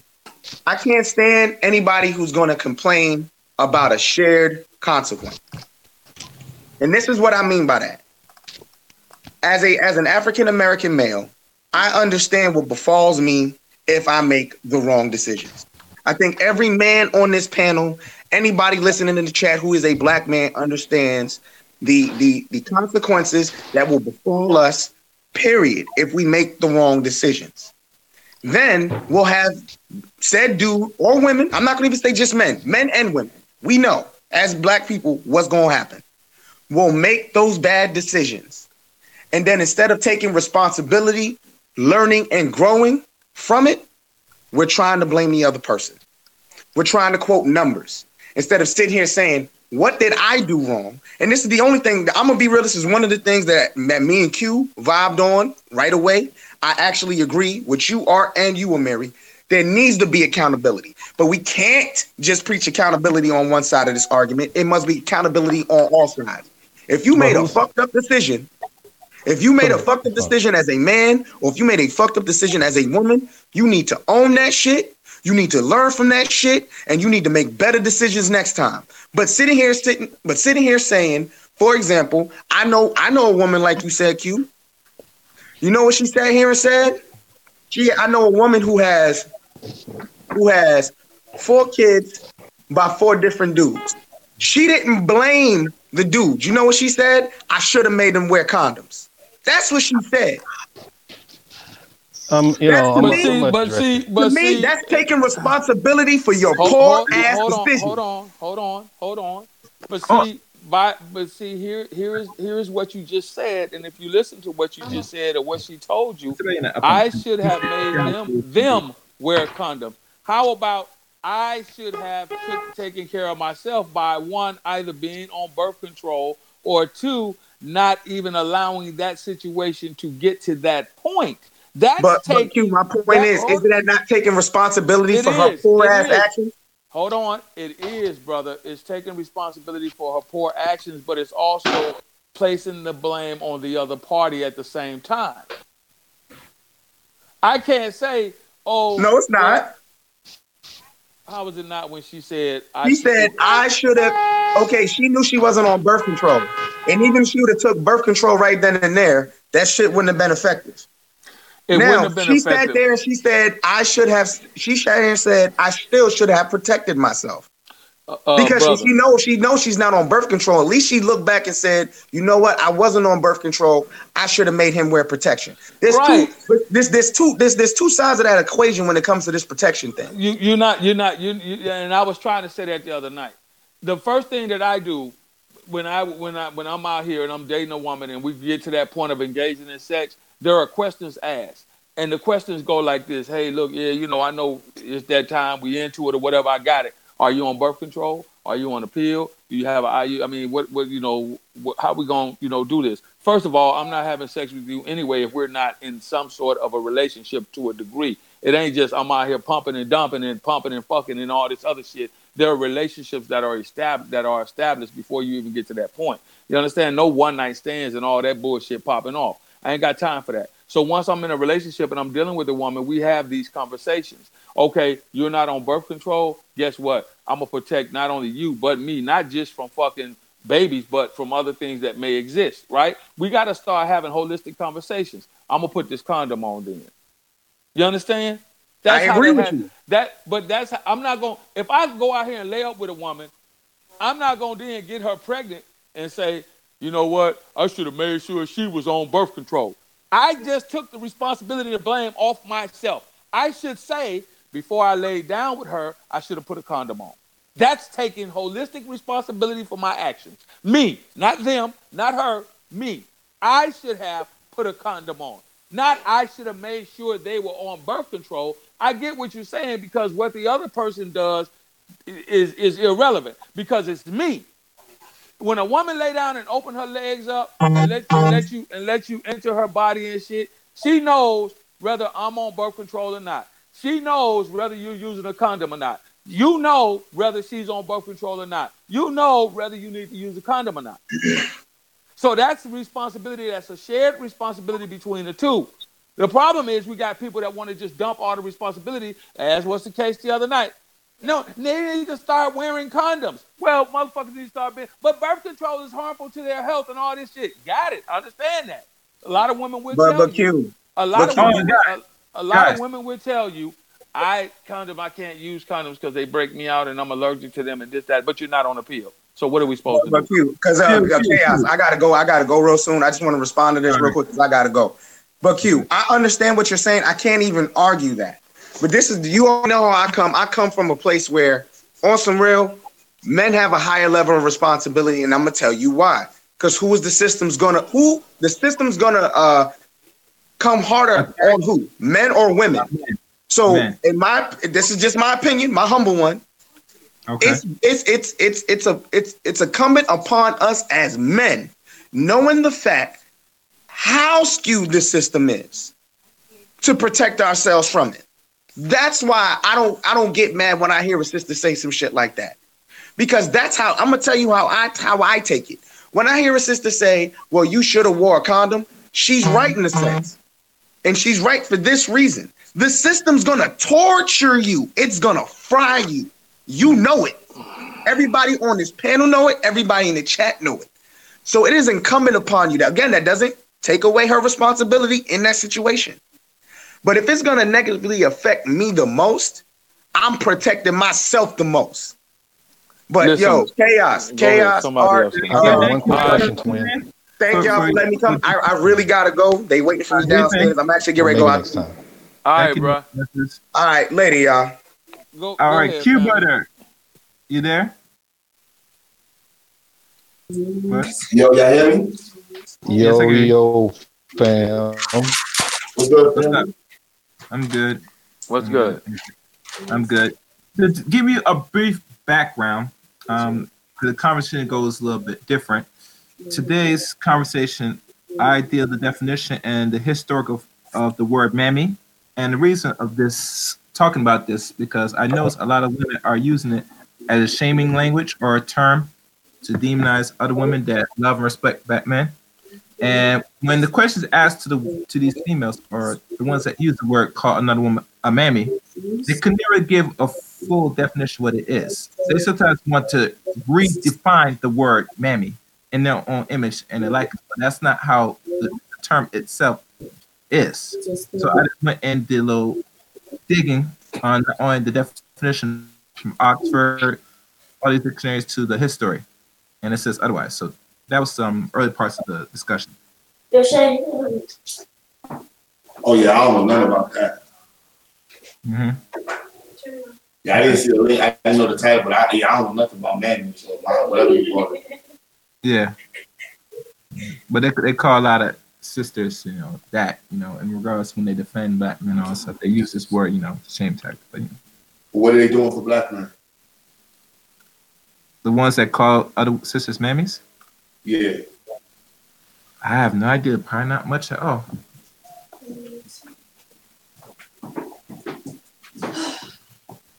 Yeah, that's kind of confusing. You know, we come up with terms all the time.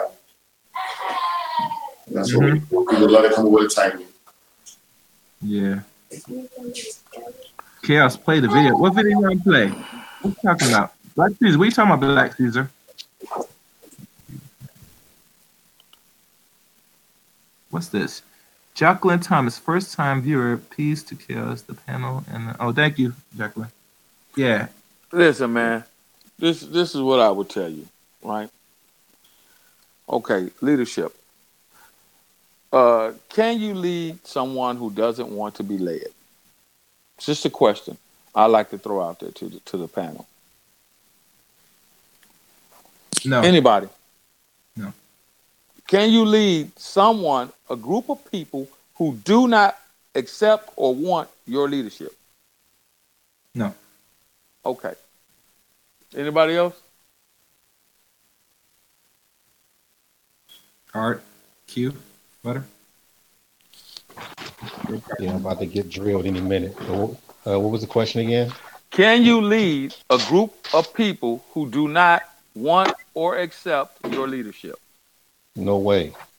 All right. Anybody else? I'm interested to hear Q Butter's uh, assessment on that before I go on, before I proceed. Okay, so he's on mute and I got it. Now, here here is here is what kills me when I hear my when I hear brothers say, we're the leaders within the community. By default, we are. We're supposed to be by default. That's what men are supposed to do, lead, and generally women are supposed to follow. However, we live in a time and a place where we know that that's not happening. Ask yourself why. If you look, go back and look over the past fucking 50 years, we live in a totally different uh, black black fear, black sphere right now, right? Between men and women, right? You cannot be a leader if or of a group holistically. Black men cannot lead a group of black women, the, the group of black women who do not want or accept their leadership. They can try with that talking point all they want to, but at the end of the day, we know that that dynamic just isn't there anymore. It's not there. Why is it not there? Because there's a respect issue. Why do we have a respect issue? Because they will say, well, what are you doing? What have you built? Do you understand what I'm saying? Well, black male leadership across the board, all in different nationalities, has always been relevant. They like the way we dance, we sing, we play sports, all these types of things. But when it comes to leadership, I mean, we, we can throw in Obama, you know, as far as being a figurehead, but you know, when it comes to leadership or whatever, it's constantly challenged, and so it's, it's it it really hits home when you you know young woman. So I think those are things that have to be really examined, and, and um, you know, I, I just think that people just have to really start looking within to make sure that they they'll be able to take care of this because, uh, you know, it's, it's even though we see it's a downhill spiral, downhill spiral, but I still think that there's hope. There is hope, and the hope is that we have to turn things around. And how do we turn things around? We have to go all the way back and we have to zero things out across the board. And I believe in the law of attrition. In other words, those that the cream is going to rise to the top, top. Those that want to follow are going to follow. Those that do not are not. Men that are going to lead are going to lead. Men that are not going to lead, they're not going to lead. There is a misconception, in my opinion, in my humble opinion, of what male masculinity is among black men. There is a misconception of what alpha mentality is among black men. It's skewed. Yeah, I'll tell you because um, you know, if you look at the figures, because most of the time when we are growing up, we always see like a celebrity or someone down the street. We're always looking to be like that person. And so we have rap culture to any of those kind of things to where it kind of gives you determination what manhood is. And then the sad part is that it gets down to what you like and what you what attracts you to be that. And then you got the females on the other side having that to where he's handsome or he's this or he's that to consider that is that is a man. So I think we have to really start getting back to the table and really putting a true definition of what manhood is and stop going for the stuff that you that's really, you know, desirable. that kind of thing. Because it just I mean, it's been proven. Those kind of things just don't work. You gotta you gotta put all that other stuff aside and talk about what works. And we have a unique situation because we don't have a a a full culture intact. We don't have like thousands of years worth of things that are like really tied together. We're pretty much still making uh, lemonade out of lemons. You know. I agree. So, so again, when we talk about this whole male black man leadership within the community, and what an alpha uh, alpha trait type mentality is, is skewed. And at the end of the day, until we get a holistic understanding of what it is that we're talking about, what is the example that should be set as far as as far as a, ma- a male leader, right? What's the example? We had leaders throughout the diaspora of the black community over a hundred years. You go back to the turn of the century in the twenties, you had Marcus Mosiah Garvey. Uh, you had uh, the other brother that was out, I can't call his name right now. His name his name escapes me for some reason. I don't know why. That that they had their little tit for tat. And then you fast forward in the '60s, we had Malcolm and Martin, which divided the line. Some people say that. You mean W.D. Du Bois? Yeah, W.B. Du Bois. Uh, thank you. And then we had Malcolm and Martin as we fast forward, just to highlight a few, right? People said Malcolm was the quintessential atypical type man, black man, that is the example of that exudes the example of black male leadership within the community. Others said that Martin was the um, example of what male leadership was within the black community. Fast forward to today's time, you got brothers like uh, I don't know uh, Barack Obama, right?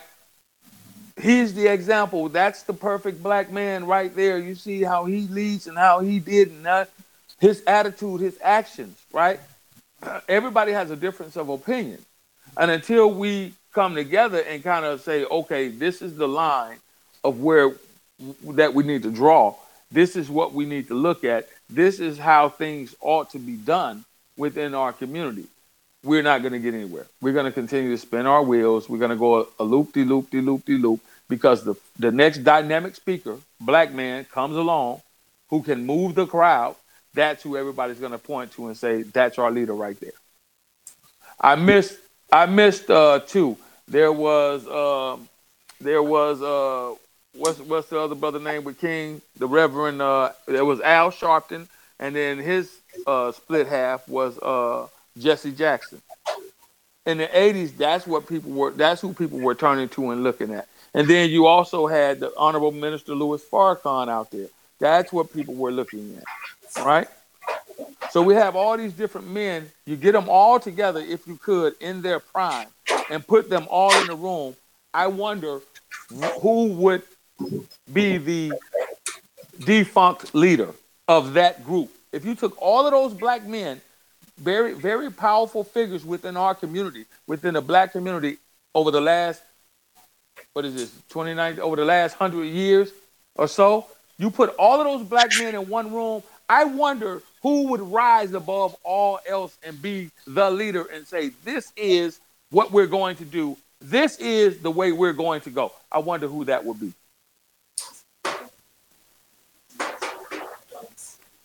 Elijah Muhammad. I left him out as well. You know, hands down by, by proof of, of, of just sheer work, you know, Elijah Muhammad. I don't believe Elijah Muhammad would be the defunct leader, and I'll tell you why. Elijah Muhammad put Malcolm out front, and Malcolm became the defunct leader of that organization. No, Malcolm was a speaker, and I think a lot of times we mis- misconstrue speakers You know, I, the heads, but the, the head and organizer, he put him out there, and he also got rid of him. You know, and that's just so and, and but see, this is what happened, right?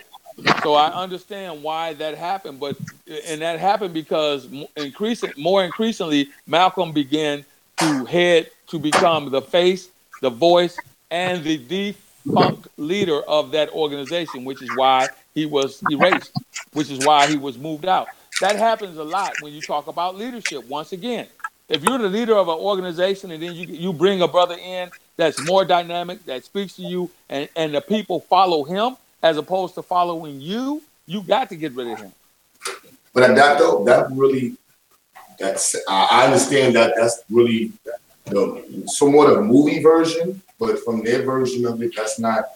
You know, it's a delicate situation. But I'm just, just in my opinion, like who would I say outside of you know beyond him would be Marcus Garvey, who consistently showed that they had a, a way to save black people.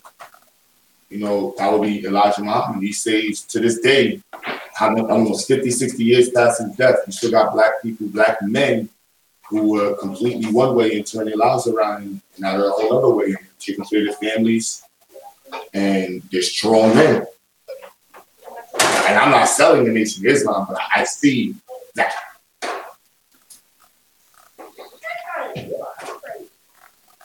And I, I, I understand where you're coming from, but at the end of the day, I still believe that even though if you include uh, include that brother in that that room with those individuals, I still believe that he would not be the one to come out uh, on top or out of the room as the leader.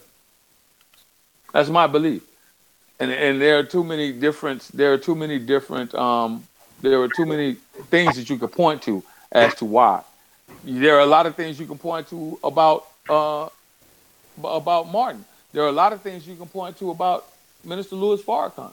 I believe that Louis, that Minister Farrakhan would come out ahead of Elijah Muhammad. you know when you uh, it's hard to compare managers and people that like Elijah Muhammad created a foundation and movement and an organization. He was a CEO, CFO, CEO. He laid the groundwork. You see what I mean? So like, it's easy for people to run with the ball. You know what I mean? But to create your own situation, you know, and something that lasts after your death, like to me, that's the proof in the pudding. After the death, there's really not too many organizations and places you can go to, like that you can walk in that Martin Luther King has walked left over. You know, I mean, they could probably people will probably argue the voting rights and stuff like that, but okay, you know, you can put a lot of people into that mix. You can put white people in there, but as a black man, I don't want who white has some- people in there. Exactly. So I would, you know, what I mean, like who after 50 years after their death, who has still has buildings and people quoting their words and changing their life. You know, me as a leader, I'm not looking at the, you know, the cat like he wasn't even a great speaker like that. He didn't even talk that. It was mm-hmm. really the work. Like he was one of those basketball players that, you know, what I mean, that didn't really come on court looking all fancy and everything, but he gave you 60 points, you know, some crazy numbers every night.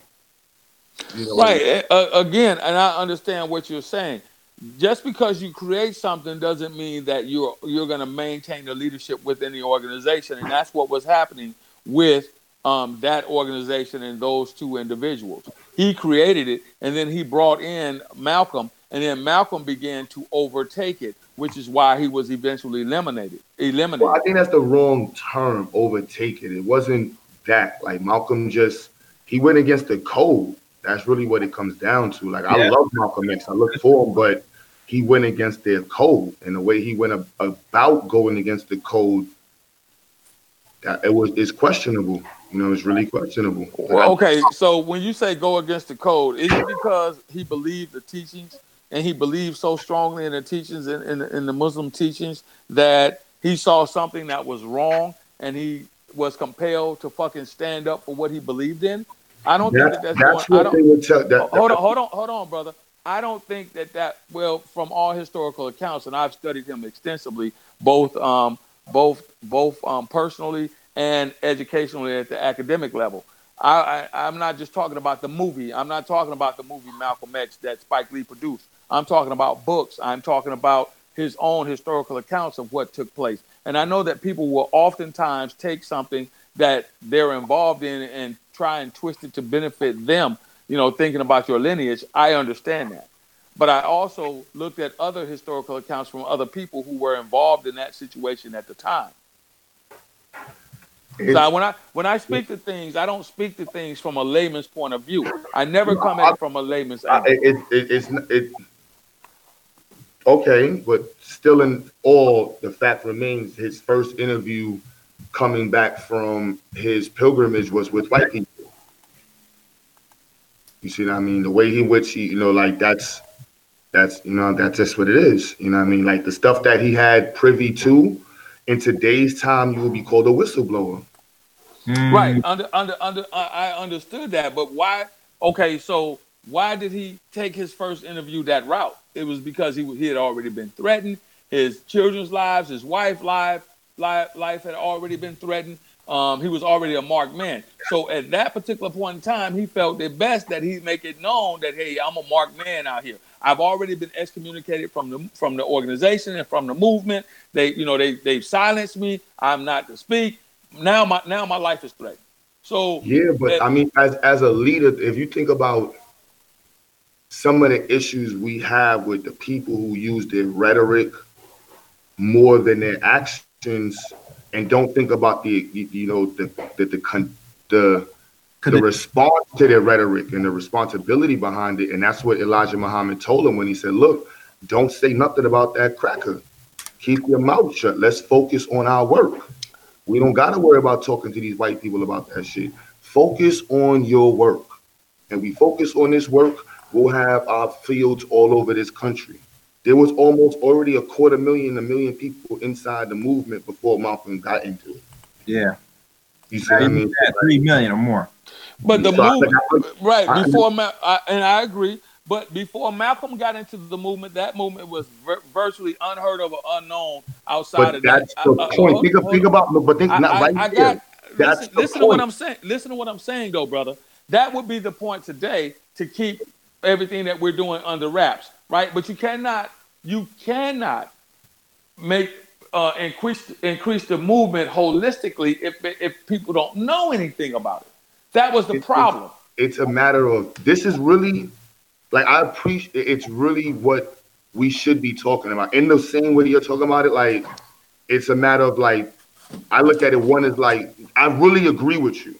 I think this is a management an inter off an inner office conversation you know how to handle it how to go about these things because this is going to happen again. There's going to be other organizations that's going to come up in the black community. Think about what's going on with umar johnson. People are whistleblowing and, and even I've done the videos about how he's handled his funds. You know i mean? This is the era of putting people's lives on the on the table and not just their lives the work that they're saying they're supposed to be doing. So there is that accountability now you know but there also is the the the, the respect level of a nation you know what I mean? When you join a nation, there's a different code that's there. And that's for a people who are trying to create a nation. And so when you find out certain things, are you it, it- it's how you go about it. And in certain worlds, that just means what it is. Like, you know I mean? There's certain people, they don't care about how you feel after. You know what I mean? It's just the fact that you turn sides on us. I can't but I can't rock with you. All right. So I will ask you a simple question as opposed to that situation. And then Roger's on the panel, so ask the question short. So I get Roger on this. What's that? What's that chaos? I'm sorry. Roger, Roger, step on the panel, so ask your question. Keep it Okay. short. All right. So what he did was he pointed out the fact that um, the man who was his teacher and was his spiritual father and leader had committed some atrocious atrocious acts, and that was something which led him, which compelled him and hurt him so deeply that he had to speak about it. If you, as a person who does what you do, care about the things that you care about, are following a man who has taught you the things that you hold to be true, and then you find out that that person has gone against the exact thing that he preaches against, that he's taught you to stand against, what do you do? It's a conflict of interest, but you have a sworn duty to point that out. I I am too I am not against you. I'm not against you. But how you go about pointing certain things out and who you go about pointing those things out to, you see what I mean? All those things, you know, one, we're dealing with a dramatic org- organization. So there's gonna be that that extreme belief in people's personalities, which is not healthy. In today's age, you don't put extreme belief in people's personalities. If you you know what I mean, especially in business and in the business of helping people, like you put extreme you don't put extreme you, you put your belief in good plans, you know, and Right. you know, but back then you have some an organization that's being you know ran through religious belief systems. So you have a person that's at the head of it like a monarch at the head of an empire. You have all of these things going involved. So Uh-huh. you're going to have when you, when you don't have the ability to communicate inside of your organization because you feel like you're just going to hit a ceiling and that's as far as it's going to go. These are things that happen in organizations that are organized like that. You So know I mean? Right. So immediately when he took that in front of the organization, that's when he was ostracized from the organization. No one would, uh, very few, only very few believed him until he put out documented proof. And that's when it had to go outside. Didn't have to, but after they started attacking him, and and that's a horse of another color, I know. Um, I I I I'll digress, and we'll have to have this conversation at a, at a, at a different time. Ne- go ahead, man. I'm sorry. You said somebody else joined the panel wanted to speak. Yes, Yeah, Roger. this is- yeah, yeah, I'm here. I'm here. How's everyone doing? I'm What's good. now? Okay. Um, I I would just like to say that uh, honestly, when I when I tuned in a little bit, y'all were talking about the uh, the two different sides of the fence when it comes to the women and the children. I honestly think a Mary Brown has a great point because it's something I tell women all the time when they complain about the type of men that you ha- that they have a baby by, by him not stepping up. And and the thing is, if you opinion, men should be the leaders. Say that a man should not be the leader, but I do say each woman does need to t- pick what kind of leader she wants to. Our conversation away from what leader she picked because at the end of the day, they did pick a leader. Women say they don't have a leader or they say there's no black male leadership, but at the end of the day, they all pick. And when you follow a particular person, meaning the person you sleep with, the person you have your your your pillow talk with, the person you take advice from, and things like that, when they pick a leader and he goes a certain direction, you went along with the direction that that particular person led you in. And if you don't like a man's leadership, you don't follow him. And we live in a society where women do have a choice to follow what kind of man they like to follow. And, and some women just won't follow any man at all.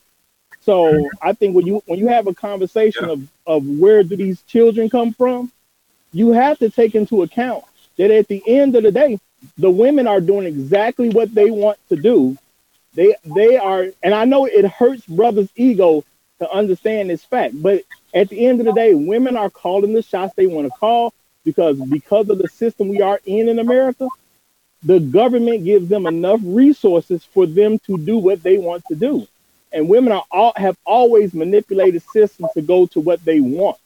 So it's not like they don't know.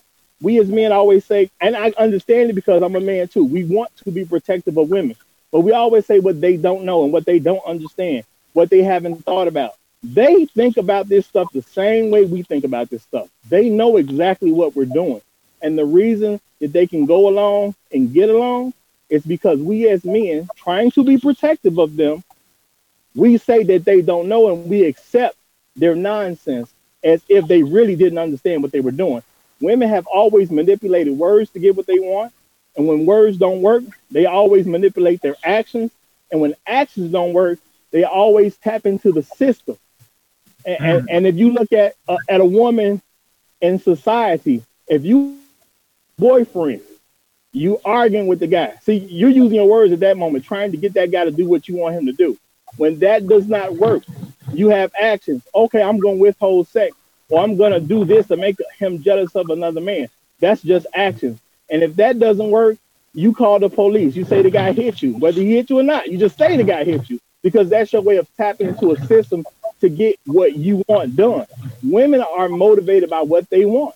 And if we as men don't accept the fact that they are motivated motivated by what they want, we're gonna always keep coming to the wrong place. Now I do understand you have a holistic problem, but but when you deal with two people, especially when you talk about having a baby, you have to have responsibility on one end or the other because no person has the ability to control the next person. So therefore, it can't be a two-person argument. By my estimation, the only thing that literally makes sense, if you are a woman and you have a baby and you are unmarried, then it's on you. I don't even want to hear about the dude that didn't step up. You made the choice to have a baby with a man that wasn't willing to step up. That's your own fault. Oh, no say one it again. made you do that. And yeah, no one made you have a baby with a man that refuses to step up. Now, I'm not talking about rape. I'm talking about legal. If you sleep with a man that does not want to step up, you as a woman chose to do that. And the truth be told, even, even the, the truth be told, even though it hurts brothers' ego, black women are in rebellion of black male leadership. That's why they want a baby with a man that won't step up because they want to be able to control that narrative they want to be to run that child and raise that child as they see fit without a man in the picture, but they still want to be victims. So they pretend because we act like they don't know better. They these women are not fools. And I personally refuse to believe that black women are stupid. I'm not going to accept that. Black women are not stupid. They know what they're doing. So when they choose a man who chooses to get married to them, wants to provide for them, mm-hmm. wants to be their leader, wants to make sure these kids are taken care of. They picked that type of man on purpose because they wanted a man to be in that leadership role. They wanted his protection. They wanted his provision. So they accepted him. Period. If a woman doesn't accept that man when she's not married, and then you and, and don't get me wrong, you have these people who claim they don't believe in marriage. Okay, I'm not gonna even argue your claim. But if you claim you don't believe in marriage, why didn't you at least have a baby with a man when you live under his roof? Show me you've accepted his leadership, his provision, and his protection. Because when you reject those three things from that man, I don't care what your story is. You're in rebellion to men, period. You just wanted a baby. And as long as we accept that a woman can have a baby by irresponsible man and not hold her accountable to that, then we are failing as men, period. And when it comes to the men that's that's impregnating these women, we have to hold these guys accountable because, which I personally believe most of us do, because usually responsible men don't kick it with irresponsible men. It's hard to find a group of people where you'll see a brother that has a job or going to college or in the military doing all the things they're supposed to do, kicking it with niggas that's just out getting getting bras. Men. So men are holding them accountable because we don't even associate with them. We don't like to help them. We don't like to help them accomplish anything because we don't feel that they worth our time because they will leave a baby to struggle. And guess what? Women have to start holding those men accountable too because at the end of the day, all we can do as men is help them hold another man accountable.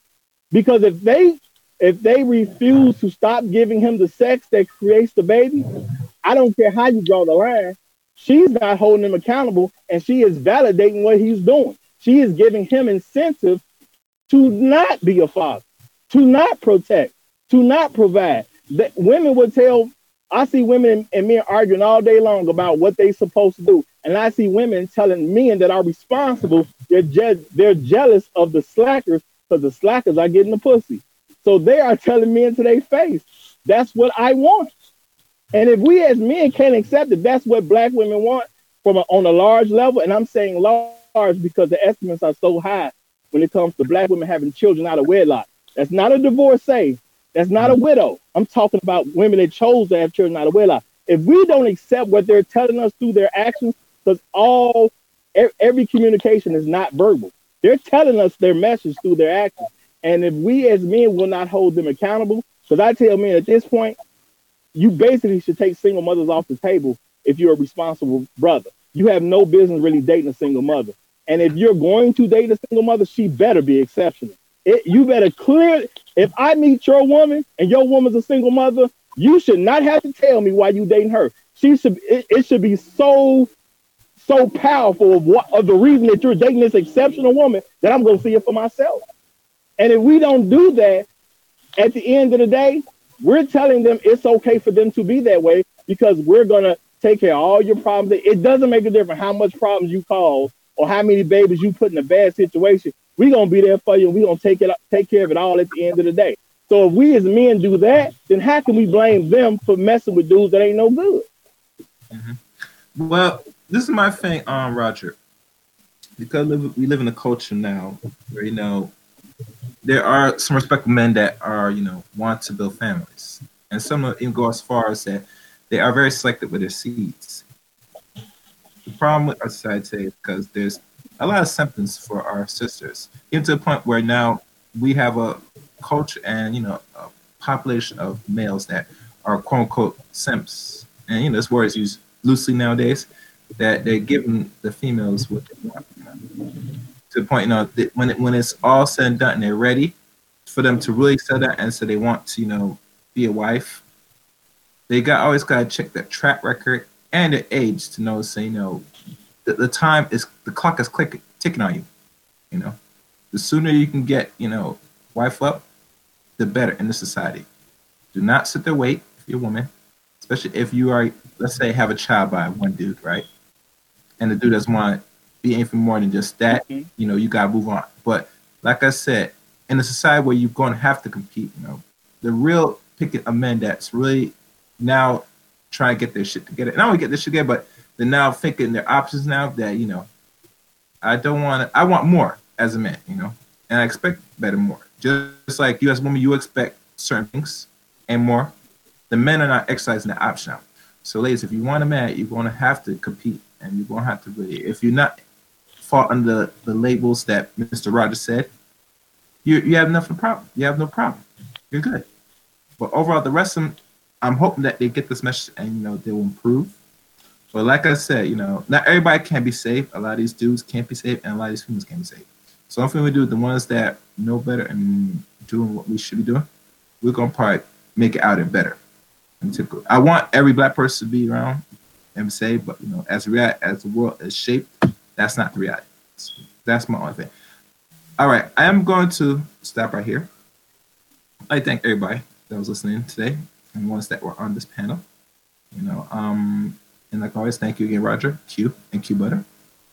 And that was listening, you know, if you're not been a subscriber or like to comment or like, please do. This is the Chaos Reign channel. And other than that, let the chaos reign.